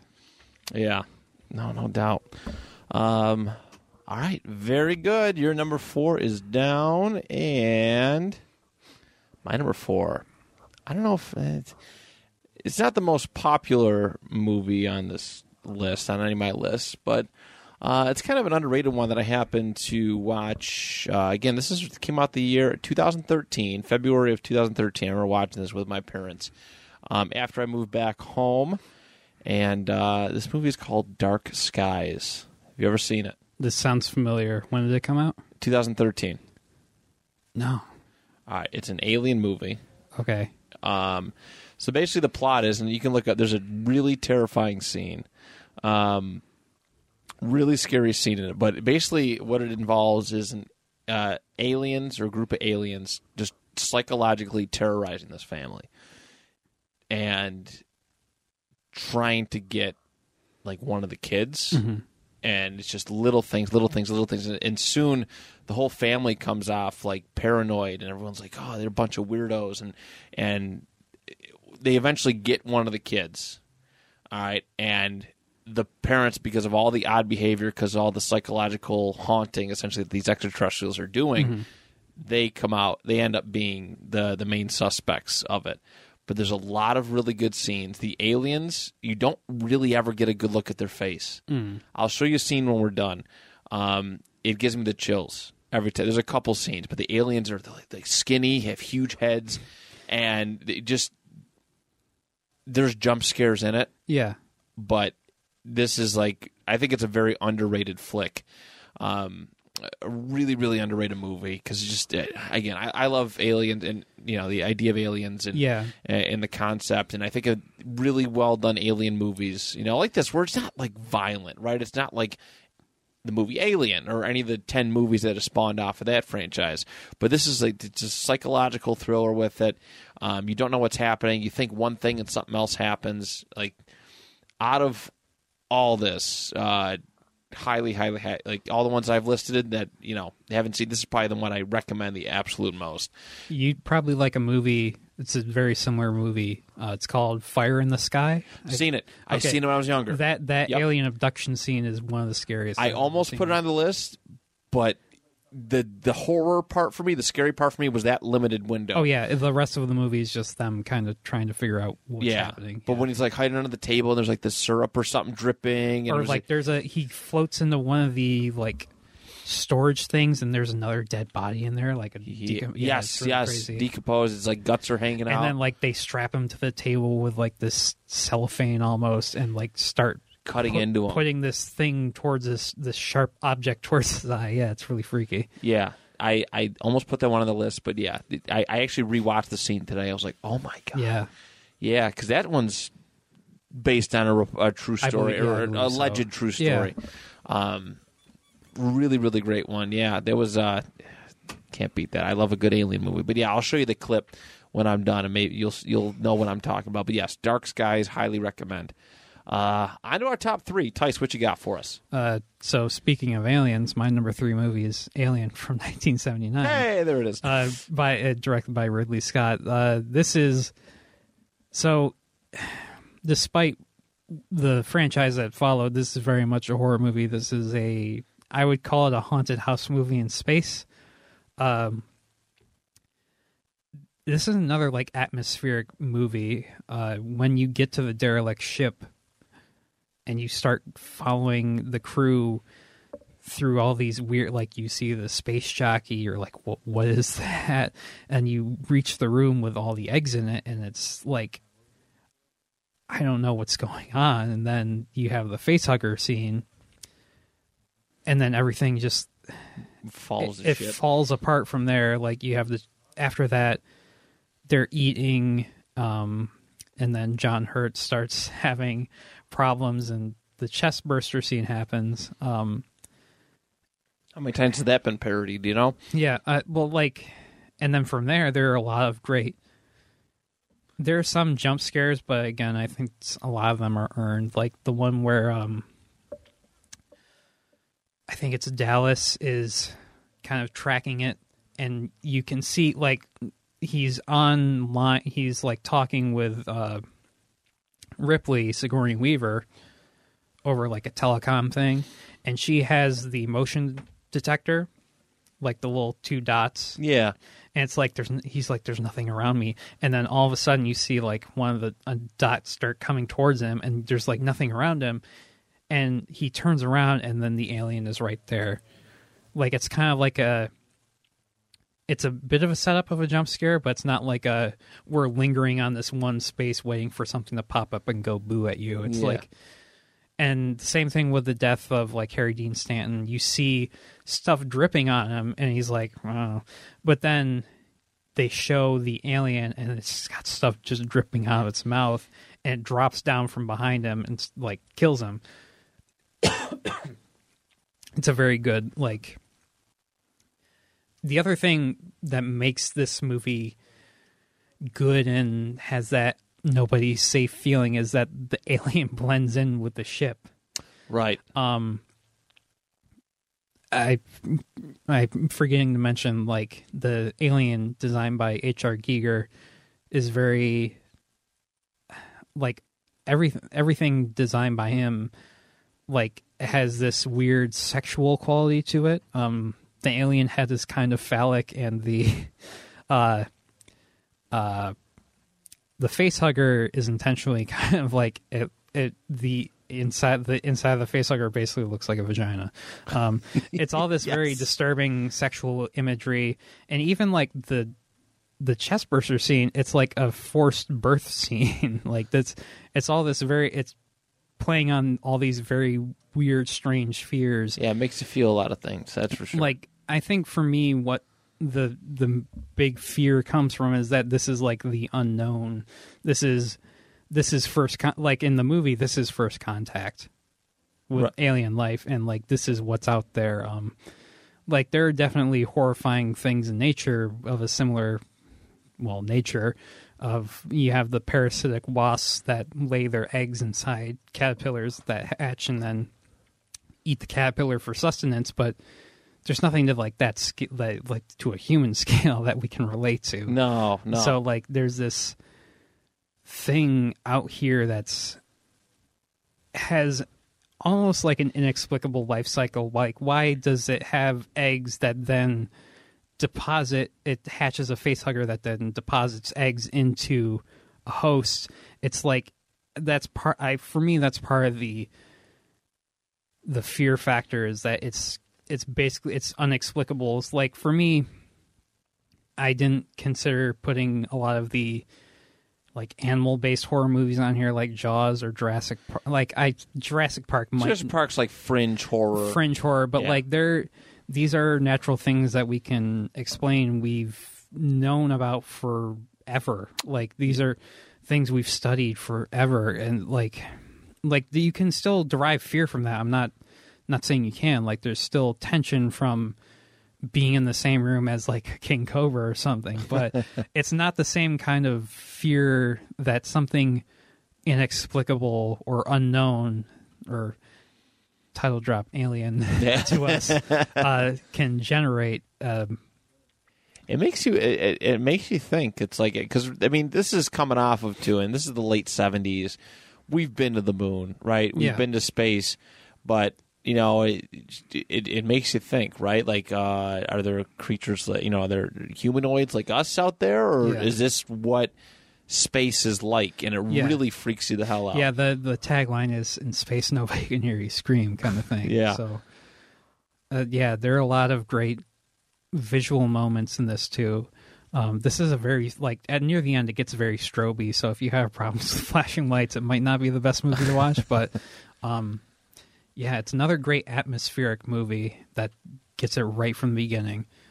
Yeah, they have a little bit on the well, the ride isn't open anymore, but in Disney World, uh, the the Great Movie Great Ride, Movie Ride, yeah. yes, and they had a little bit, a uh, little thing of it. It's it's terrifying. Yeah, with the the xenomorph popping up at, down. yeah from, the, ceiling, yeah. and yeah, it was really really cool. But uh, yeah, xenomorphs, man, no bueno. And then you know it, it just kept going and going, and, and I think Aliens is good, but it's more of an action movie than Yeah. a horror movie.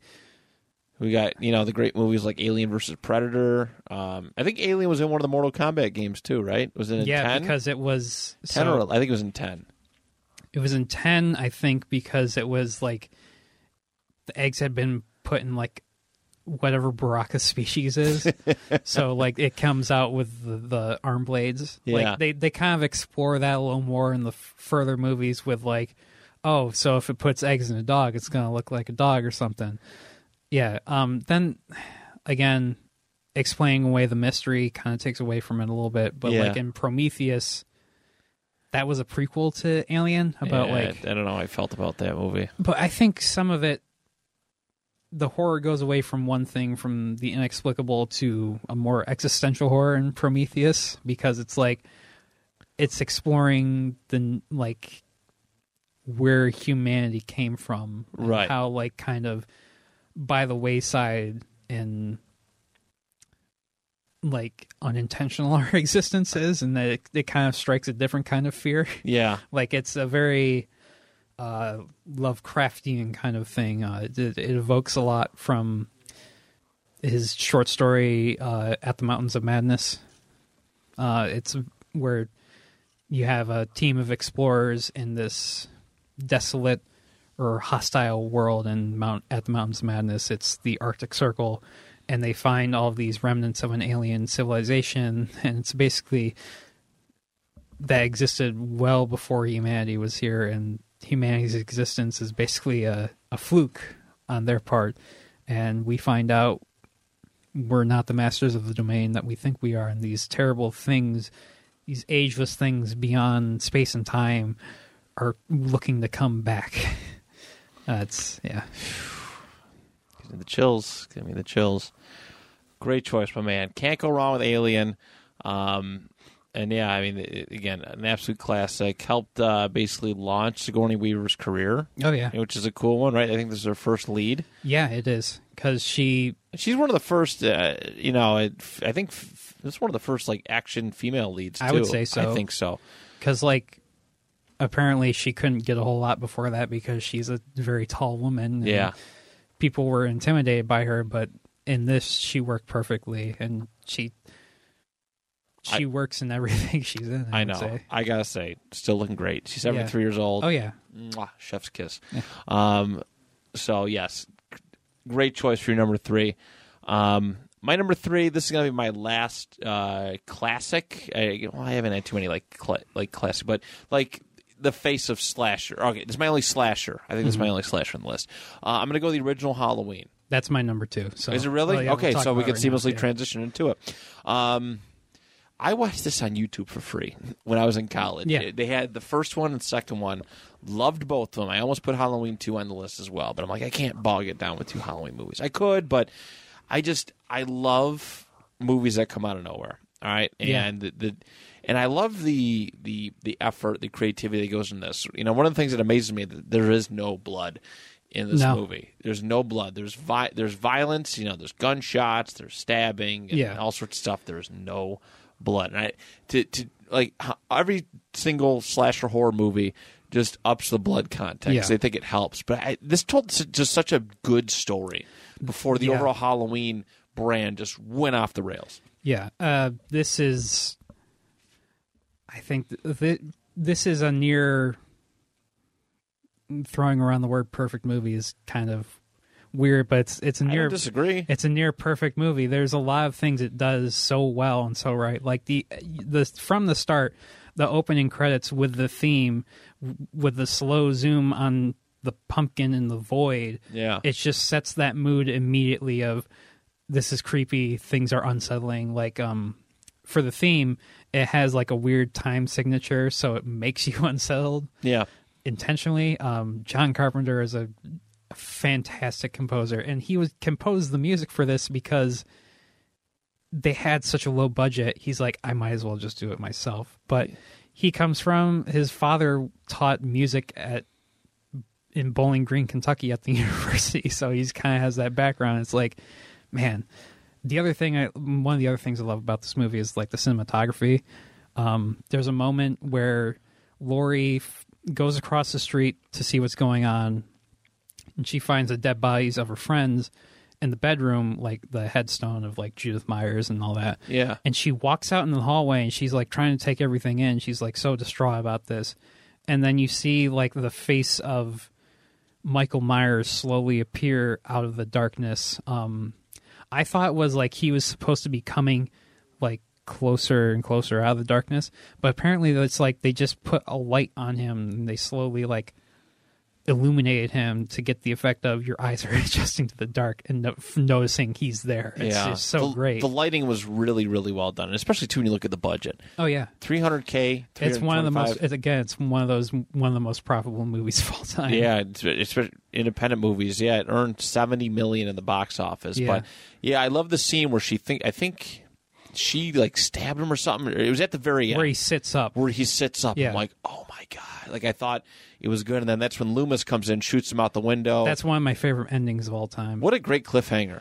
Like, I wish they didn't make another movie after that. Like, Just be- left it as is. because that's part of the the scare is that He's still out this evil is still out there, and like the, one of the coolest things about the ending is um when Loomis goes to check and see if if like he's dead and the body's gone, he has this look of I knew this would happen. yeah. like that's another great performance of um Donald Pleasence as Dr. Loomis is like He uh, he made a lot of money doing that. he's yeah, but like him as this you know he starts calling a pa- like he's he's basically a bad doctor or bad psychiatrist he, but he's like no this is true evil he's almost lost it as much as michael myers has right. but if for some reason Michael Myers, like he's not like in the script, he's not even called Michael Myers. He's called the Shape. Like he, Yes, he- yes. he's very dehumanized. Like he's a force instead of a being. And that's kind of what they went with the, the later movies, right?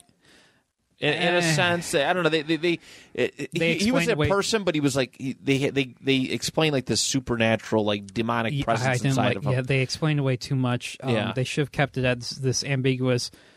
The evil is out there, and uh, you think you're safe in places like the suburbs or something, but you're not. There, evil is always out there, and it will always find a way to you.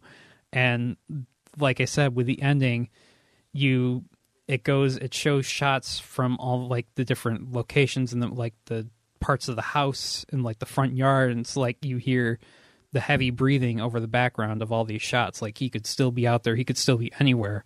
But it doesn't end on like a final jump scare boo of like you think because it shows all these dark locations and he's still breathing in the background. It just cuts to black with the halloween theme over it it's just so it's great Oh, so good. yeah, like the cinematographer for this, uh, Dean Cundey, he's he was a cinematographer on a lot of John Carpenter's movies, so Okay. he like, but he's also the cinematographer for like Back to the Future, Indiana Jones, Jurassic Park, uh, Who Framed Roger Rabbit, which I think is like the most impressive one because of how they integrated the live action and the animation. oh, for and the sure. shit they that was the first do. one for that too. I Yeah. think, right? Yeah. Like if off topic, if you ever watch the scene in Who Framed Roger Rabbit when Roger bumps a lamp in physical space and the lamp is f- like kind of going back real and wobbly. forth. Yeah. They took the time to put differences in the color of his ears to see like the light coming through his ears and stuff and the shat like it's so insane that that movie is so good It is it is really well done. Yeah, I was just looking at some of his, his IMDb. He's done a lot, He a lot did of Jack good and stuff. Jill for some reason. Yeah, was, uh, but I mean some of the other ones, right? Uh, it's know, Flubber, awesome. Um, Looney Tunes Back in Action, classic. Brendan Fraser. But yeah, you're right. Jurassic Park, like Hook, all the Back to the Future movies. Um, Big Trouble in Little China, like he's Yeah, lot big of John part. Carpenter, yeah. Uh, again, uh, like you said, uh, just really, really like kind of one of those underrated dudes in pop culture, right? Yeah, That like nobody he- like nobody talks about. Nobody really talks about these auxiliary um, positions in film. Like, they don't realize how much of an impact the cinematographer has on the look of a movie and how, like, shots are composed. Like, they're basically interpreting what the director is thinking. It's like, it like that can make or break a movie. For sure. For sure. Um all right, so that's our number two. That was oh, that was my three. three, Your number two. two. That's right. Yeah, so that was Halloween's my number two. Um, so you can go to your number two. All right, so my number two. I gotta figure out how I want to put this one because I've said things about one of them that it's like a top ten favorite movie of mine all time. Yeah, I, I I think I know what it is. but I like as far as like like really scaring me. Mm-hmm. I don't know how it ranks up with the other one, but I should probably maybe hold my values.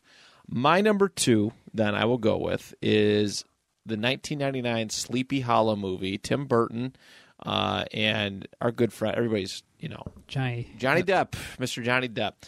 Uh, great, cool interpretation. It's, it's got Tim Burton and Johnny Depp all of it. I mean, come on, is there a better like, like better director actor combo than than those two? Yeah, I, I, It's one of the best. I mean, Uh, for me- Sam Raimi and what's his name, Bruce Campbell. Bruce So, Campbell's pretty for interesting. One but for me, for for me, one of the best director actor duos is John Carpenter and Kurt Russell. That's, I mean, that's a fair That- one That's too. a that's a good one for me. That's a fair one too. Um, that might be an interesting list as well. But yeah, I mean, it just it seemed like wherever Tim uh, Johnny Depp was, Tim Burton wasn't too far behind, Yeah. and vice versa. Um, yeah, they made uh, a, a lot of money together, and it's really cool. This is young Johnny Depp, pretty uh, pretty young Johnny Depp, and uh, I was again we talked about the time period, right? We talked about witches and uh, or witch. This is uh, and this- colonial America. Colonial America. This is at the end, uh, just before the turn of the 19th century, like late 1700s. I think it's like 1798, 99. Okay. Um, yeah, I couldn't remember. I think they were still. I think they they have flintlocks in this movie, so I yeah I think it's post revolution, right? Yes, Okay. absolutely. Um, you know, they reference a lot of stuff. It's just, you know, again, I really love the colonial time period, and it's cool to kind of see America, a portrayal of America in in those early days when when it's just like, okay, we're a new country. What do we do from here? Um, love the Sleepy Hollow story. Growing up, I had uh, it was like American Illustrated Classics. Yeah. it had a. It, the- the book was great. It had, it was like orange, like a fire, like a like a Yeah. fiery orange sky.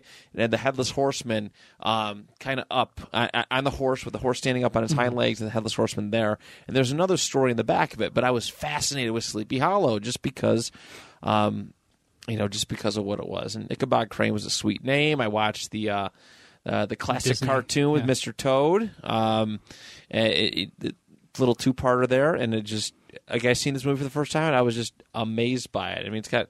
Dude, Christopher Walken is a is a Hessian, you know, Yeah. the head, is the headless horseman. Like, Uh, who, who kind of his teeth look fantastic, by the it? way, in that movie. Ray Park is the horseman, right, for the action scenes. As far as the action scenes go, um, Darth Maul. Yes, uh, I don't see anything of him on it, but you're probably right. Uh, I'm guessing Christopher Walken being. Oh wait, Yeah, hold on. like when when he has a face, he's Christopher Walken, but when he's like the headless horseman, I think it's Ray Park. Right, I'm trying to see. I'm sure he is. I'm sure. But he, there's a there's a great scene in that movie where it's he's like attacking this house and the mother tells the child to like go in under the floorboards and her oh, she like- he decapitates the two yeah of them. and like her eyes are like f- looking at the kid through Yeah. the floorboards. Yeah. That was pretty grim. This is like this is the one movie I feel like I have to watch every single year. Um, for it, it is a classic. You know, you have the Tree of the Dead and and, just so much. It was very intense and a, and a really good cast too. You look Yeah. at some of the, the names. Ian, uh, our, our good uh, the Emperor Emperor Palpatine is in here as one of I his. think like Michael Gambon's in there, and Yep. uh, yeah, Gambon's a very uncle, I the uncle from uh, the Dursley from Harry Potter. He's in it. Yes, yeah. I can't think of his name. Uh, I'm trying to think. Uh, the There's another dude too. He was like, I feel like he's in Stuart Little. uh, known known uh, pedophile Jeffrey Jones. That's the one. That's the one. Yeah, he's a great guy. Uh, I, I mean, he was in Beetlejuice before, so that might be why he's there. but, yeah, Christ- I mean Christina Ricci. Cri- Christina Ricci's in it. You know, um, Oh, what's her name? The his uh his oh, girl. God, Christopher Lee was in it. I didn't know that. yeah, his girlfriend at the time is Johnny Depp's mother, the model. I can't think of her name. Uh, Lisa Marie. Lisa Marie. Yeah. Lisa Marie Smith. Great cast of characters, but this is like it was such a cool interpretation of it, and it was just I don't know. I, Tim Burton has a fun style with his movies, and I was like, this it just goes hand in hand. Like if there's anybody I'd want to direct a and make a full live action uh, Sleepy Hollow movie, it would be Tim Yeah. Burton, and I think this is a a, a perfect perfect. Uh, you know, interpretation of it. So, uh, I think it's on net. It might be on Netflix. I know that the, in previous years I've watched it via Netflix. It's always on um it's called Freeform now, but it's always on the Oh, 31 yeah. Nights of Halloween. the former ABC family. I always call it ABC Family. I know. I will always. Or I like will always the Family Channel. the family that, yeah. channel. so, but yeah, Sleepy Hollow is my number two. Um, again, this is it's kind of a one A one B when it comes to scary movies uh, with my other one, but um, but yeah, absolutely adore Sleepy Hollow. All right. Um, do you mind if I read off Dan's list really quick? He did text No, me his list. I really wanted to hear it. I Okay. felt I felt really bad that we couldn't get. I on. know he was sad. Uh, parents, pick your children up on time. uh, all right, so his top ten for this one, uh, number ten was Johnny Gruesome. I've never heard that. Mm, I heard of it. I haven't seen it. Uh, number nine, The Strangers. That's a good one. Yeah. Number eight, Scream. yeah, Number seven, Midsommar. that's an incredible movie. Number six is It. Number five Oh is wait, so which it? He didn't. He didn't clarify. Okay. Um, so I'm not sure uh, which one that is. Uh, number five is Psycho. Yeah. Number four is Saw. Three is Insidious. Two is The Witch. And one is The Conjuring. Well, actually, I don't know if he, he did that, listed it in, in order, but that's yeah. Yeah. that's what he had. So great list, Dan. Sorry we couldn't get you on to explain it all, but um, there there's his top ten list. Let us move on to our number one. So my number one is I have two John Carpenter movies on this list. Uh, my number one is The Thing from 1982. Mm-hmm. Uh, this is an incredible movie that it makes me feel uncomfortable in the best way. Uh, both from the sense of paranoia that's pervasive throughout the film and the uh, incredible special effects by Rob Bottin, who was apparently like only 22 or 23 when he did this movie, and these effects still hold up. Like they're so incredible, almost inexplicable. Like of how how did you do this kind of thing? um, but so like the the movie opens with a helicopter chasing a uh, Siberian husky through the Antarctic wastes, and it arrives at this research station, an American research station, with twelve men stationed there. Um, things go bad. The helicopter blows up. A guy gets out and starts shooting at the dog. Uh, he's he's been shooting at the dog, but he gets out and he shoots at the dog, and he's saying he's saying something in Norwegian. It's not subtitled in the movie because if it was subtitled, it'd give away the entire. He's saying like that's not a dog, that's a thing. Oh. get away from it. Yeah. So, um, but the they kill this guy. Uh, they take the dog in, and this is one of the best dog actors I've ever seen. it's so creepy. It looks like it knows what's doing.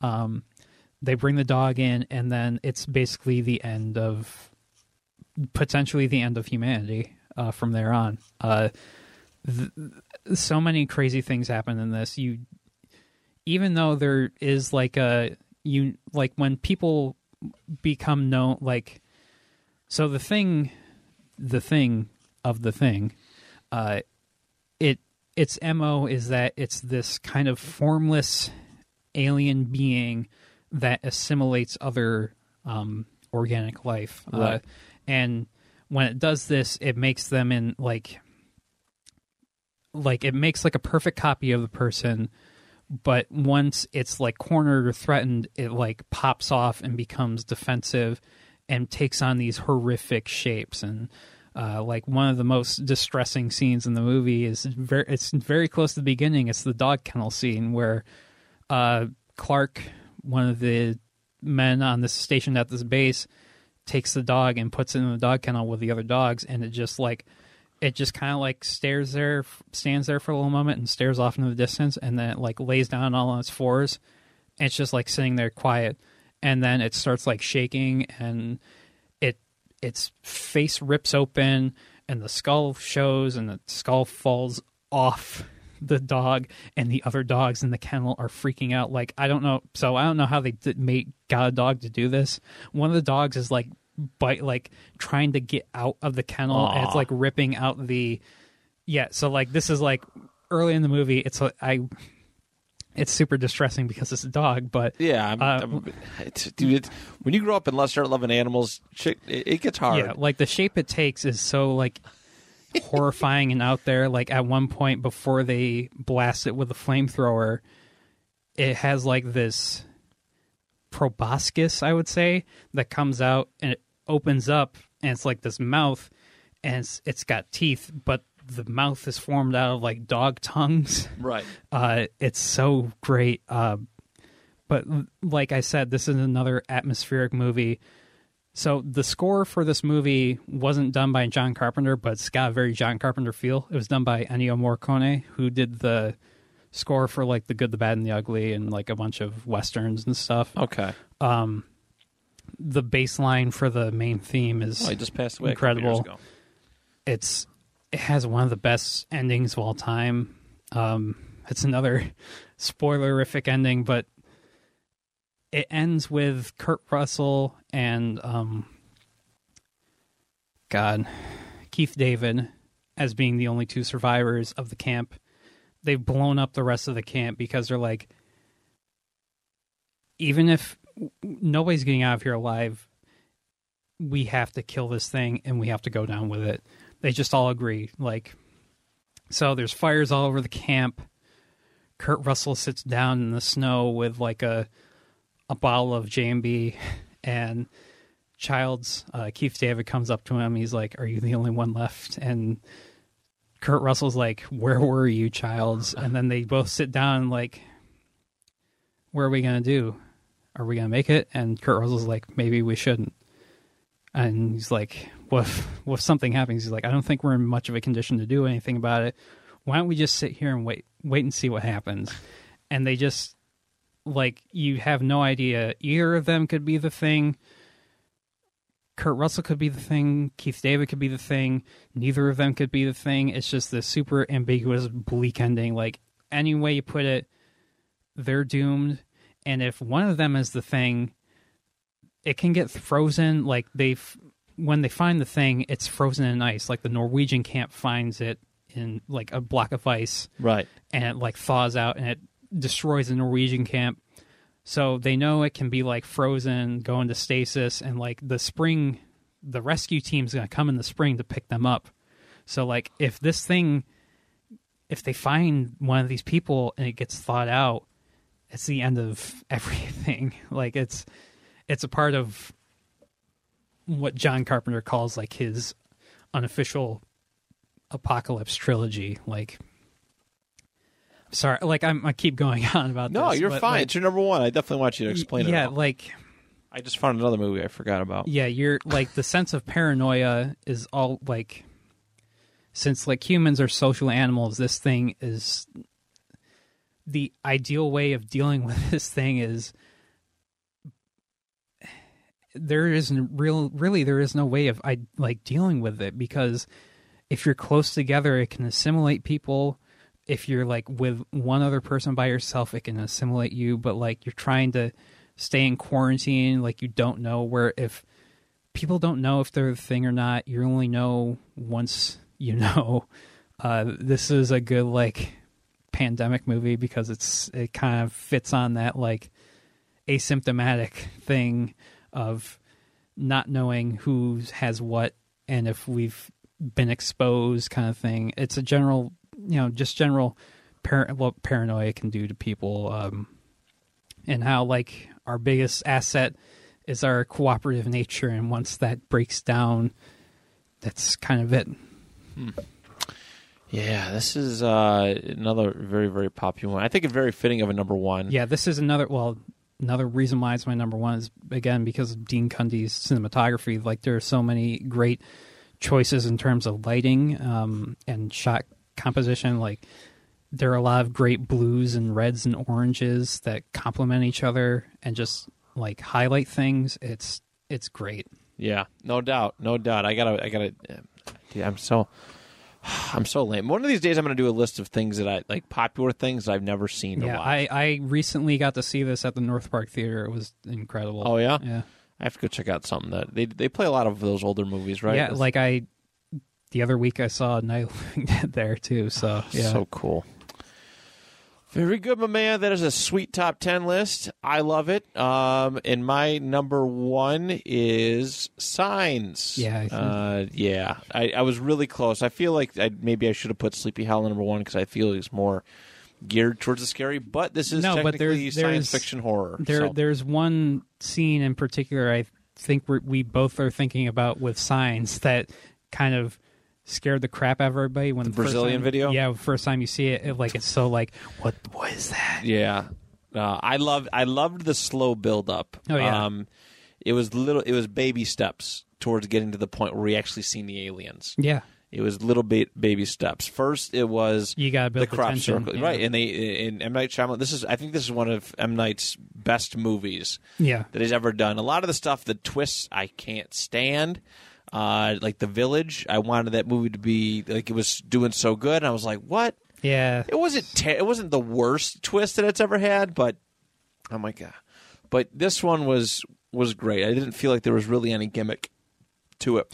No, like I I don't think there was really a twist other than they're weak to water, maybe. Right, which know. was weird. And one of my one of my friends, Brian, who's been on the show very recently, goes, "This is the stupidest plot twist uh, thing ever. Why would you invade a planet that's seventy five percent water?" And, and he has a point. I think it might be a little more.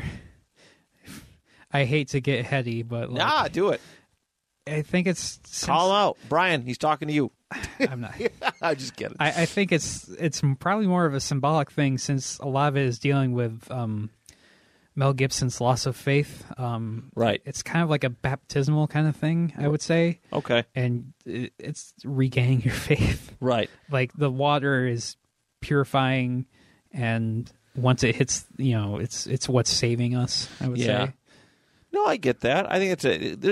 It wouldn't surprise me because a lot of these really good directors like to hit to to insert hidden messages around um, through all of it. And uh, yeah, Signs was was was absolutely brilliant.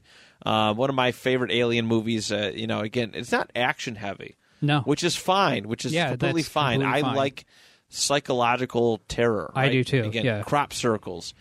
Uh, going out in the crops and seeing the leg. Then there was the then there was uh, the the UFOs on TV. Mm-hmm. Ray Reddy's house where he when he slides the knife under and the alien sticks his hand out. You know, and then the Brazilian video, and then the ultimate, you know, payoff where they finally made it to face to face. I think it's really, really well, you know, well done. I know um, everybody hates Mel Gibson now. He said some things that obviously I don't agree with, and many other people don't agree with. But when you look back at this, this is a really quality movie, especially for a guy like Mel Gibson who's so action movie like based, right? Yeah. It's it's kind of been, been his his thing, right? Uh, yeah. It- uh, oh God, I mean, I'm forgetting. Mad Max, Mad Max. uh, Lethal Weapon. like the weapon. All these movies where he, he's just very action heavy, and for this one it was a change of pace, but he just fit it so good because he has this fatherly, just Braveheart, you know, another- Yeah. it, this fatherly vibe to him, and it just fits so naturally. Um, great story, and it just it it felt real. Yeah, Like I, I that that the Brazilian video is one of the most like chilling things I've seen. I Because still watch it. It looks it looks so real. It looks like one of these videos you'd see when you're crawling through the internet, kind of like yeah. the the things that make you go, "What the hell was that?" And the music, the Yeah. music was my. f- Uh, I love it. Actually, we just did. Uh, you probably heard it recently. We did the movie scores one. Yeah. and I, I, I said it there. Um, I, I said it on that one. But the way that the tension built up to the music, right? They're showing the Brazilian video, and you hear stuff, and then it's it's like this this like weird. I don't even know what the, what instrument it is, but when when she's turned or whoever's filming it. Um, turns the camera towards the hallway they're going to watch it there's like this uh, and it builds up and then finally just walks across and doom and the music drops yeah, and it's it, it, the music alone gives me chills in this movie. Um, but the obviously everything else, like looking up and seeing that you know it, on the on the, the far the alien on the far on the top of the house, looking at the the daughter. There's a there's a there's a monster in my window. Can I have a Yeah. glass of water? Um, great, great, great film. So, So before I saw Signs, I saw Scary Movie three. oh, oh, so it kind of spoiled it in a sense. well, I know, it, but it also made like they they parody the Brazilian video of in so many different like hilarious. like I I know these movies are kind of like crass and stuff, but there's some like actually funny stuff in the like the way they parody the video of like a guy in an alien suit walking back and forth with like a horse taking a crap or like Yeah. dogs. Like they're they're it's like at a kegger and these dudes are projectile vomiting. It's just holding a beer in the background. And one of my favorite jokes in that entire movie is when they're at the farmhouse and they have the shovels. And they they- hear yeah they hear something rustling in the in the cornfield. And one of the guys cocks it like a shotgun Is and An- it- I think it was Anthony Anderson or whatever. yeah, and a shell flies out. I'm like, that's that's one of the funniest things I've ever seen.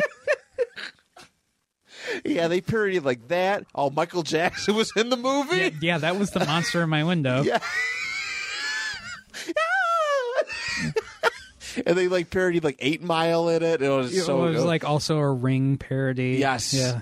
Oh my god! What did I, I? I remember watching that movie. That was the first scary movie, uh, scary movie movie that I, I Yeah. seen. So I think that was my first scary. I watched it on my friend's uh, friend's porch one summer. That was great stuff. So we made it through.